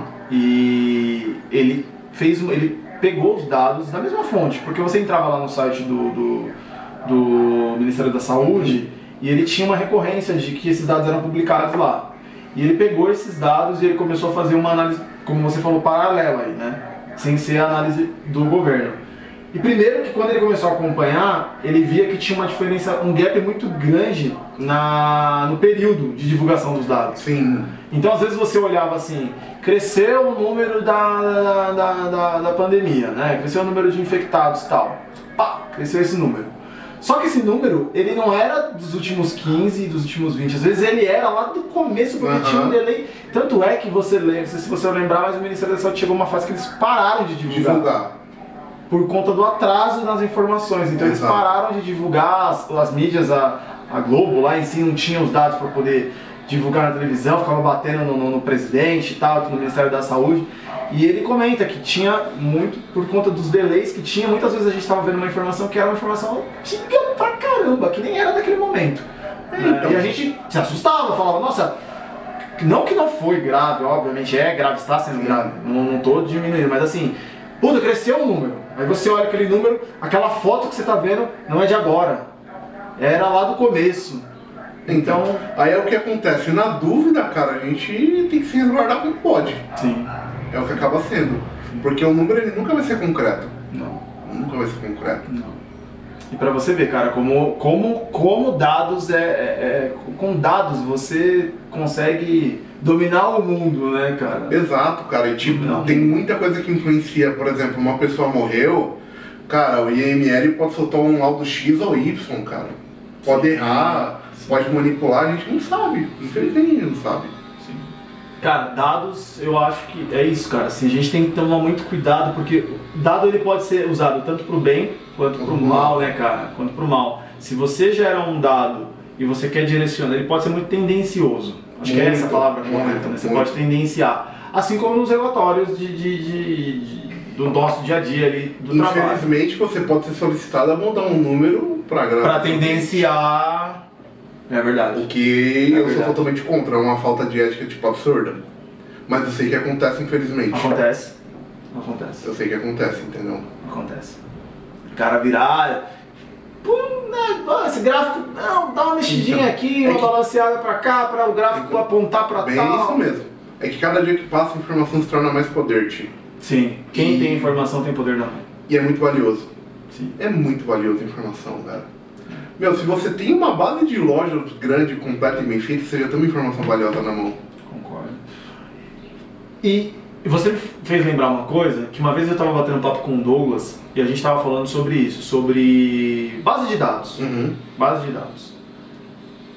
As empresas, cada vez mais, elas precisam de informação, desde o pequeno, principalmente o pequeno, porque o pequeno, muitas vezes, o, o, o empresário pequeno, a empresa pequena, ela não tem informação. Uhum. Como o grande. Aí vai chegar num outro ponto que a gente estava falando, que eu falei no começo. Às vezes, o grande, ele vai lá e compra essa informação de uma Nielsen, Sim. de uma G F K, que são, pra, galera, para vocês entenderem, é, Nielsen e G F K são empresas do mercado de informações, de coleta de dados. Né? Muito utilizado para área comercial, para área de varejo, área de trade, marketing e tal. São institutos de pesquisa, vamos dizer assim, né? É, que algumas empresas compram, pagam para essas empresas, Neogrid e tal, para que essas empresas dê esses dados para ele, para ele poder fazer essas análises. E aí a gente focou, a gente, no nosso bate-papo aqui, a gente falou muito de dados que são, que vêm do campo e que você numa área interna lá é quem trata Isso. e dá a informação. E que o cliente usa essa informação Uhum. lá na ponta, lá na estratégia, na cabeça, lá né, na estratégia dele, junto com o diretor, com o presidente, para tomar altas decisões importantes. Às vezes pode tomar uma decisão até contra a gente. Até contra. Infelizmente até pode. Contra. Até contra, porque se o resultado não for, se o resultado que tiver ali, ele for muito contra do que a agência foi paga para fazer como execução no campo, ele vai ter problema. A gente vai ter um problema. Uhum. A gente vai ter um problemaço ali. E por isso que é importante até os coordenadores, gerentes, que também estão ali cuidando daquele cliente, eles têm que ter essa visão analítica. Sim. Né? De saber olhar os dados, porque às vezes, muitas vezes assim, isso eu, eu confesso que já aconteceu muitas vezes. É, você me traz um relatório maravilhoso, que me dá vários insights, várias informações importantes. Mas se eu não desdobrar isso ali com a equipe, com os coordenadores, Sim. com os supervisores e até com o promotor. Até com o promotor. O promotor entender de uma outra forma, talvez mais na linguagem mais clara. É um ponto muito importante. Eu acho que para mim, todo promotor ele tem que ser mostrado, seja numa integração, o que ele coleta, o que, que acaba... O que gera. O que gera. O que gera. O que gera. É perfeito. Perfeito. Eu lembro que teve em alguma, em alguma experiência dessas nossas aí, eu lembro de ter feito isso, de pegar mostrar o promotor e mostrar o relatório e falar para ele, ó, sabe aquele dado que você pega que é para saber... É, a cor do produto X lá do concorrente, uhum. o S K U X lá do concorrente, aquilo que a gente faz com a informação que você gerou. Tem que mostrar mesmo, cara. Tem que mostrar pra, pra todo mundo entender a importância daquilo. Mas o que eu queria dizer é o seguinte, é, porque tem empresas que fazem isso, como essas que a gente falou, Cantar, Nielsen e outras aí. E por que muita... tem alguns clientes que não usam isso e optam por usar a área de B I? O que, que você acha, cara? Porque o B I ele tem um fator humano que uma Nielsen não vai conseguir te dar. Por exemplo, uma Nielsen vai conseguir te dar um número, mas ela não vai conseguir te dar exatamente o porquê aconteceu aquele número do ponto de venda. A gente está no ponto de venda com o promotor. Então a gente tem essa ponte para levar a informação com os porquês até o nosso cliente interno, entendeu? Porque está no, no dia a dia. Porque está no dia a dia, entendeu? Porque o promotor sabe o que aconteceu, o B I sabe por que, que o promotor colocou aquilo, o coordenador sabe por que, que aconteceu aquilo no campo. Porque muitas vezes o coordenador, o supervisor da agência, acaba sendo uma ponte do próprio cliente, entendeu? Pô, quando supervisores, ah, acabou o produto de tal loja, já vai, já liga no cliente para tentar desenrolar, uhum, entendeu? Uhum, uhum. Então acho que o número só passado por essas agências grandes de informação, ele é frio. Ele ainda vai demandar muito do cliente, às vezes, um poder de campo que ele não tem para poder enxergar. Faz sentido, faz sentido. Eu acho que às vezes também tem muito tem, tem alguns dados que a gente, como, como agência, talvez não chegue, né? É, eu, não falo, eu não falo nem dados operacionais, mas de mercado, às vezes, né? Porque tem coisas de mercado, por exemplo, que eu já vi... O famoso sellout, né? Por exemplo... Que o Neogrid, por exemplo, consegue te dar isso. Exato. Porque, é, é, cara, eu fiz um... Sellout, só para o pessoal entender, é o quê? É o que é vendido da loja para o consumidor, entendeu? É o que você, como, como consumidor, compra lá na... Exato. Loja, quando você vai comprar um pacote de açúcar, por exemplo.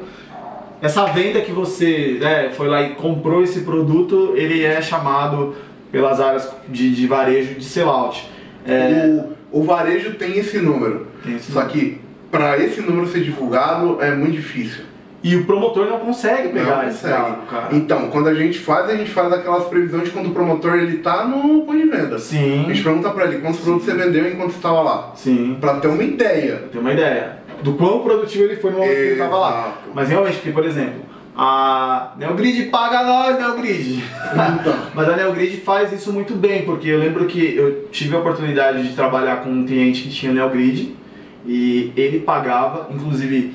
Esse cara me ajudou muito, porque até eu cheguei aí na Neogrid, participar de reuniões na Neogrid, conversar com o suporte da Neogrid algumas vezes, e a gente lá conseguia ver de várias, vários caras que compravam na Neogrid, né, vários canais, vários clientes e tal, e eles conseguem capturar de fato o que, o que passa no caixa ali, no checkout ali, né? O cara foi num, num extra supermercado, passou lá uma barra de chocolate, pô, o cara, ele consegue ter o dado, aquele dado. Né? Que às vezes a gente, como força de venda ali, não vai conseguir, né? Então, mas eu acho que ele por si só, só o dado de venda, ele não é o suficiente para definir algumas tomadas de decisões. Sim, porque tipo, tem todos os fatores que influenciam a venda. Eu tinha produto, estava bem localizado. Que isso não vai vir no Neogrid. Mas se eu estava bem localizado, o meu concorrente estava bem localizado, ele fez alguma ação que quebrou minha venda no dia, tem, não, tem muito fator. Que aí é quem tá lá, cara, no dia a dia. Exatamente, aí é onde entra a agência de trade marketing em cima. Legal, legal. Que vai dar todo esse background humano que um relatório simples não vai te dar, entendeu? Você já ouviu falar da... Da... É, da assim, dos promotores remotos agora, por conta da pandemia, de trabalhar, de, de alguns promotores, porque assim... Por muito, muito, durante muito tempo aí da pandemia, também como você falou, os promotores não podiam nem ir pra loja. Uhum. Quem trabalhou em hiper, trabalhou muito na pandemia, porque eu vi, né? Os caras, muito pra fazer reposição, assim, né? Então tinha muito cara fazendo reposição no ponto de venda. Mas vendendo, atendendo o consumidor, não. E agora, por conta da, da, da covid dezenove, apesar de agora a gente já ter vacina e tal e tudo mais, as coisas começarem a... a alavancar e aí voltar, se Deus quiser, em breve para um estado normal, é, existia uma ideia de, de, de ter promotores virtuais. Tirou você, um chegou, você chegou a ver? A gente testou lá na agência. É, a Logitech está com isso. Ah, é? Você vai, por exemplo, você entra no site da Calunga, tá, que tem algum produto Logitech lá que você entra na página do produto. Logitech é aquela empresa de informática que faz mouse. Isso, faz... periférico. Periférico. Isso. Na página do produto você vai ter um assistente virtual, que você vai entrar numa página da Logitech, que vai ter um cara por videochamada ou focal normal por voz, que vai tirar todas as dúvidas do produto. Que não é o vendedor da loja. Não é o vendedor da loja. É o cara da marca. É o cara da marca. Do fabricante. Exatamente. A gente fez um teste lá na agência, A gente entrou com um, a gente queria comprar um mouse gamer. E o cara, meu, super atencioso, tirou todas as dúvidas. Fez a função do promotor lá no ponto de venda. E no final ele mandou o link de compra do produto que ele recomendou, dentro do site da Calunga. É, cara, é, é, a, é a realidade atual. Não sei se é então, o que vai acontecer pra frente, né, mas... Eu acho que é uma tendência, tio. Porque, é. por exemplo, na pandemia, o mercado de comércio virtual ele cresceu, ele já era muito, grande. Muito. Só que agora ele muito. triplicou de tamanho. Muito. Eu fiz uma, uma análise recente, falando de mercado virtual no, no período da pandemia, para uma apresentação no, no M B A. E, de fato, cara, assim... Cresceu de uma forma absurda. Exato. O volume de compra. E, e engraçado, um dos itens que são de, da cesta do, do consumidor assim, que mais cresceu sendo comprado eletronicamente, um deles foi a área de vestuário, que cresceu absurdamente, assim, a área têxtil, os caras começaram a comprar muito. E outra que veio numa guinada gigantesca foi a área gamer. Uhum. Porque nem era link para a área game, não, mas foi a área game. Porque, por exemplo, eu tive essas pessoas que jogavam, não jogavam talvez já há muito tempo, que estavam em casa. Voltaram a jogar. Voltaram a jogar. E aí o cara falou: pô, mas peraí, mas eu quero um, uma cadeira melhor, eu quero um mouse gamer, ah, eu quero um jogo tal. E aí o cara começou a consumir, cara. Então, isso, tio, eu acredito que vai ser o nosso novo futuro daqui pra frente, meu. Eu enxergo que, tipo, todas as agências de trade marketing elas vão sofrer umas mudanças muito grandes.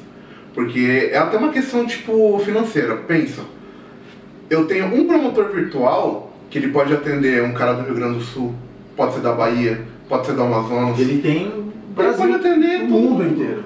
Eu não vou mais ter tipo o promotor ali no ponto de venda, cara, que ele só vai poder atender naquela loja, naquele shopping, naquela cidade. Então eu acho que é uma tendência muito grande. Que nem alguns itens eu ainda entendo que, por exemplo, home center, você faz a demonstração do produto para o cliente entender ali na hora. Como é que você vai fazer uma argamassa, por exemplo. Isso não, eu sei que vai continuar por muito tempo. A alimentação também, alimentação, por exemplo. Fazer degustação, fazer degustação, um ponto de venda, isso. Ah. Essas coisas eu sei que não vai mudar por muito tempo. Mas ah, faz sentido, produto que é tecnológico. Isso. É um produto que dá para você... demonstrar a distância ah, tranquilamente. Por exemplo, eu tenho produto hoje que se eu quero comprar um produto, uma, sei lá, uma, vamos dar um exemplo aqui, uma Alexa, beleza, da Amazon lá. Eu, se eu for no YouTube aqui colocar como funciona a Alexa, eu vou ter... Tem vídeos, tem vídeos. E aí, por exemplo, imagina a Amazon nos Estados Unidos, você pode comprar online, ou você recebe muito rápido no dia seguinte, ou você retira no local físico. Local físico. Que nem americano, você já pode comprar já pra pode. online e só retirar no local físico, entendeu? É. Mercado Livre também, Mercado Livre. Tem box do Mercado Livre em alguns lugares. Sim. E tem as entregas expressas também, que né, você compra hoje, os caras entregam. Então, tipo, é tudo coisas que eu sei que vai mexer muito com o varejo daqui pra frente. Sim. Muito, muito mesmo. Sim. Legal, Fabão, você como um cara de dados, eu acho que é legal essa, ter essa, esse feedback da tua visão, porque uhum. é, é um cara que você tá ali no dia a dia, olhando tudo isso, olhando todo o cenário, é o que a gente falou. Não é, é, não é só receber informação e cuspir, receber informação e cuspir, é análise mesmo. Sim. É análise mesmo. E agora deixa eu te perguntar uma outra coisa. Você, esse lado teu eu conheço, mas é, inclusive já contribuiu muito por conta desse teu lado, que é o lado gamer, uhum. que você é um cara gamerzaço, não sei qual é qual é o adjetivo melhor pra falar de um cara... É, é, é um jogador, é. cara, é um jogador, querendo ou não, entendeu? Cara, eu lembro de, de você me falar de coisas assim, de, por exemplo, eu já vi você participar, a gente até comentou brevemente aqui, mas a gente já participou de concorrência do mundo game, que você foi um dos caras que ajudou, eu posso dizer que com oitenta por cento da, da, da, da, ou até mais, uhum. tá? Da construção da, da proposta comercial para aquele projeto, porque era um projeto do universo gamer. Sim. É, então, você, por ter o conhecimento de dados e ter o conhecimento de usuário, né, de shopper ali do negócio, sim, sim. contribuiu demais para a estratégia que foi desenhada ali para aquela proposta, né? Mas, é... como é que você entrou nesse mundo de games, cara? Isso vem da, da infância? Tipo... Isso, cara, vem muito da infância, tipo... Meu pai, ele me deu um Mega Drive. Mega Drive. Em, pra jogar foi, Sonic. Pra jogar Sonic, acho que foi em noventa e dois, meu. Cara, meu filho é apaixonado pelo Sonic. Eu também sou, cara. Meu filho já teve aniversário do Sonic. Ele, ele se acha o Sonic. Cara, é, é surreal. Mas, então vamos lá, ele escolheu o personagem certinho. Pra você ter uma ideia. Não, eu chamo ele de ouriço, às vezes ele fica mal feliz. Ele fica mal feliz. Ele, sa ele sabe as músicas da trilha do filme, do jogo, tipo, ele entra no carro. Cara, é surreal. Eu tenho, não, eu fui assistir o filme na estreia, pô. Eu tenho na playlist. Eu tenho uma playlist no meu celular de músicas do, do Luca, e uma delas é a música do filme do Sonic. Uhum. Que quando põe, inclusive, é uma barata, porque ele pira no carro, ele fica, meu, então, ele fica cara, correndo. Corre, cara, correndo, corre, então, fica correndo. Eu vi até um meme, um vídeo, na verdade, de um cara na rua um dia, nos Estados Unidos, os caras são malucos, né? Tipo, um cara na rua correndo, uhum, com os braços pra trás, cara de cabelinho comprido, com os braços pra trás, tá correndo igual um doido, parece o Sonic. E o cara era um fã do Sonic, assim, meu tipo, Deus. Mas, cara, Mega Drive, a galera dos anos oitenta aí, da nossa idade aí vai lembrar. É, então, não, eu comecei por aí, cara.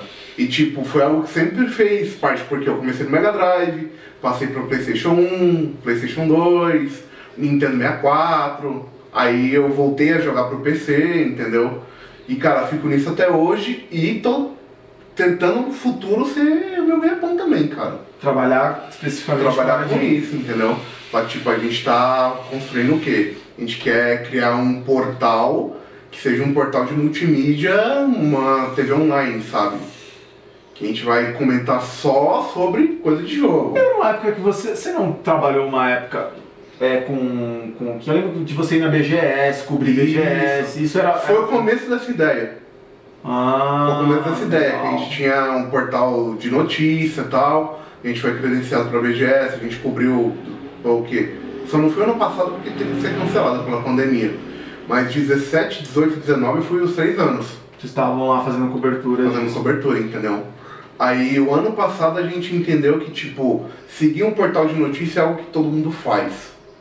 Então já é uma concorrência muito grande pra você tentar lá e fazer alguma coisa. Então a gente tá procurando fazer algo novo. Legal. É um canal que, tipo, tem programas variados, não só, tipo, a gente fica lá fazendo live jogando, entendeu? Que nem de segunda-feira à noite a gente faz uma mesa redonda gamer. A gente pegou, tipo, inspiração, sei lá, um Donos da Bola com o Neto. Sim. Mas sim, pra gente falar de jogo, cara. Sim. Pra gente quebrar, quebrar o pau de alguma empresa que fez alguma besteira, uh-huh, coisa do tipo, é esse o nosso formato. E se vocês fazem uma live? Faz a live lá na Twitch. Terça e sexta-feira, à noite, é só notícia. A gente monta realmente um jornal.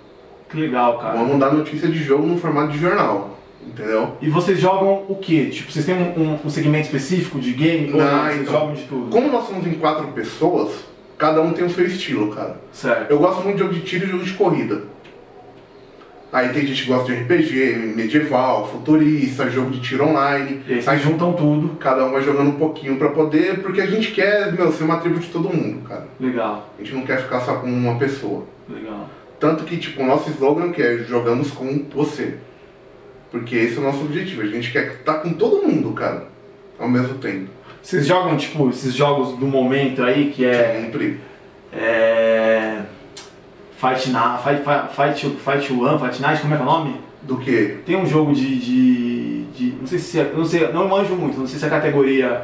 É concorrente, acho que de Free Fire... Que nem, ó, tipo, é... Você fala P U B G, por exemplo?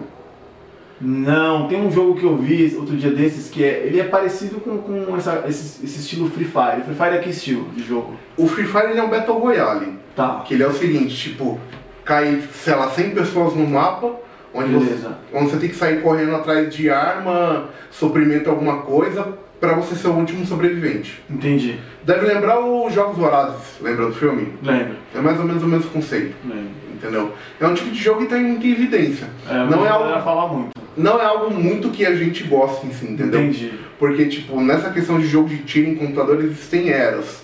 Eu sou um cara de era muito antiga de jogo de computador de tiro.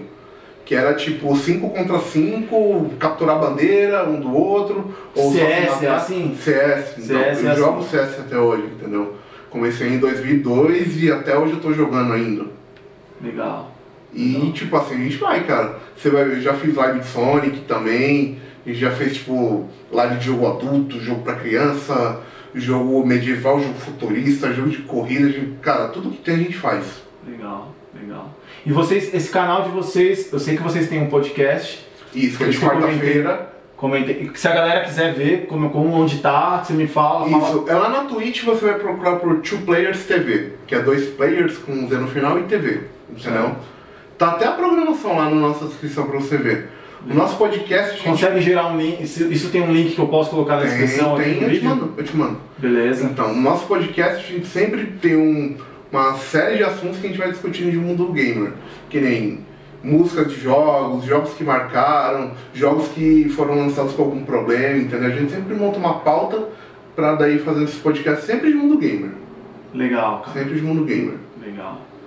Bacana, Fabão, bacana. Acho interessante que você tem um perfil muito legal, porque é um cara que... é um nerd, né? Sim, é um nerd. Não é. É um cara nerd. É um cara nerd, um cara de dados, um cara nerd e tal. Meu, o cara tá, usa computador, ele tem óculos, ele já tá qualificado. É, pra ser nerd. Pra ser nerd. Já tá qualificado. Só tá me faltando óculos, então, pra entrar nessa característica. E jogar Sonic com seu filho. Eu jogo. Ah, eu jogo então, no celular. É. Eu jogo não, no celular. Cara, não, seja no celular, no computador, no videogame. Eu jogo, eu jogo P K X D.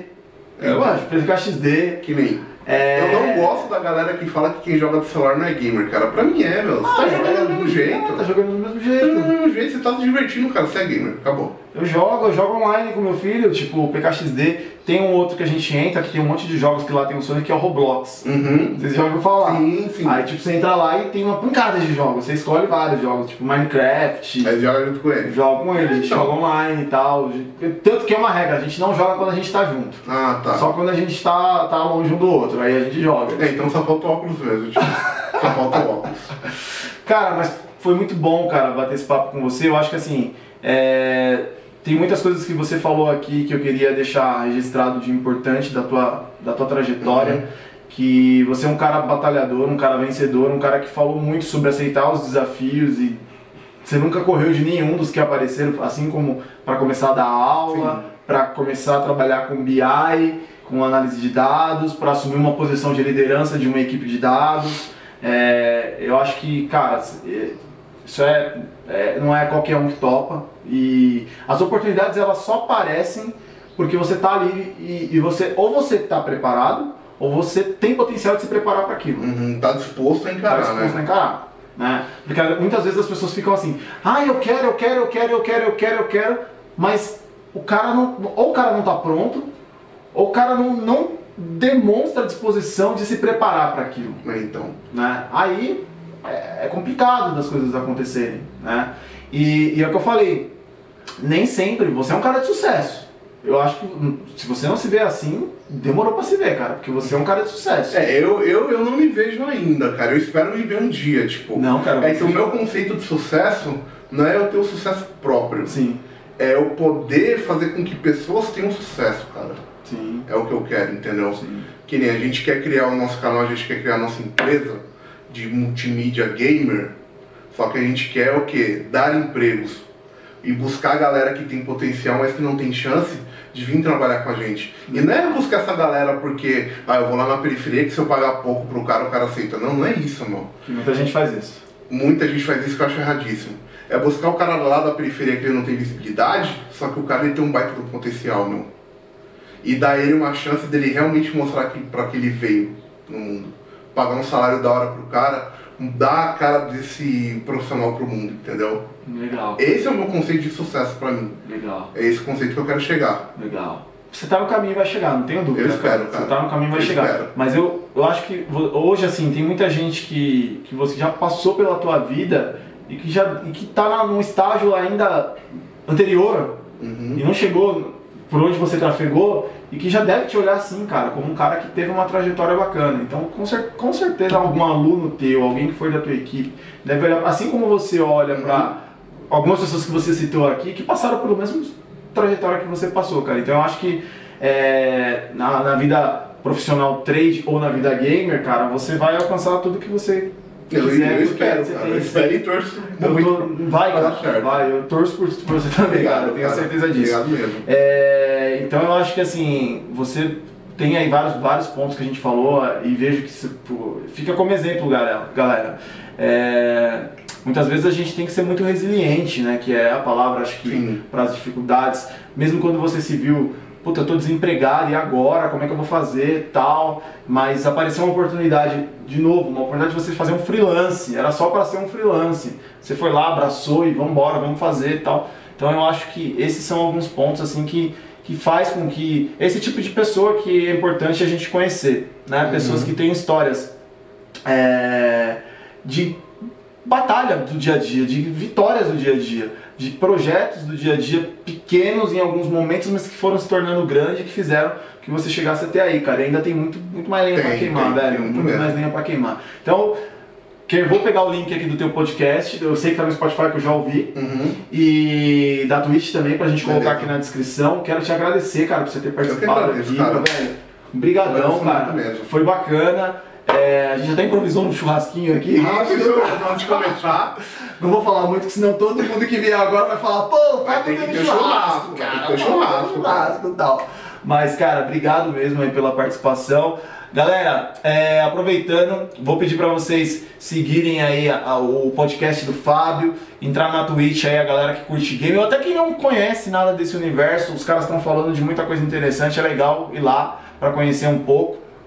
É, outra coisa importante que eu quero pedir pra vocês, se inscrevam no canal, nosso Isso. canal tá começando agora, é, parece coisa de blogueirinho, de youtuber, mas não é, é super importante. E dá muita força isso, se inscreva, viu? É, cara, assim, dá muita dá, força. É, dá, tanto, tanto pro canal do Fábio com a galera dele, pro meu canal também, espero que, que vocês comprem essa ideia. Comenta aqui o que vocês acharam, o que vocês gostariam de, de, de, de mais informação. O canal tá aberto, a porta tá aberta para vocês falarem com a gente. E é isso, sintam-se em casa, assim como eu espero que vocês estejam se sentindo Cara, aqui. total, tranquilo, total. Tá com a gente. E acho que é isso, galera. Valeu, gravamos aí nosso segundo podcast. Vamos nessa. Vamos Só nessa. o começo. Valeu, galera. Valeu, obrigado.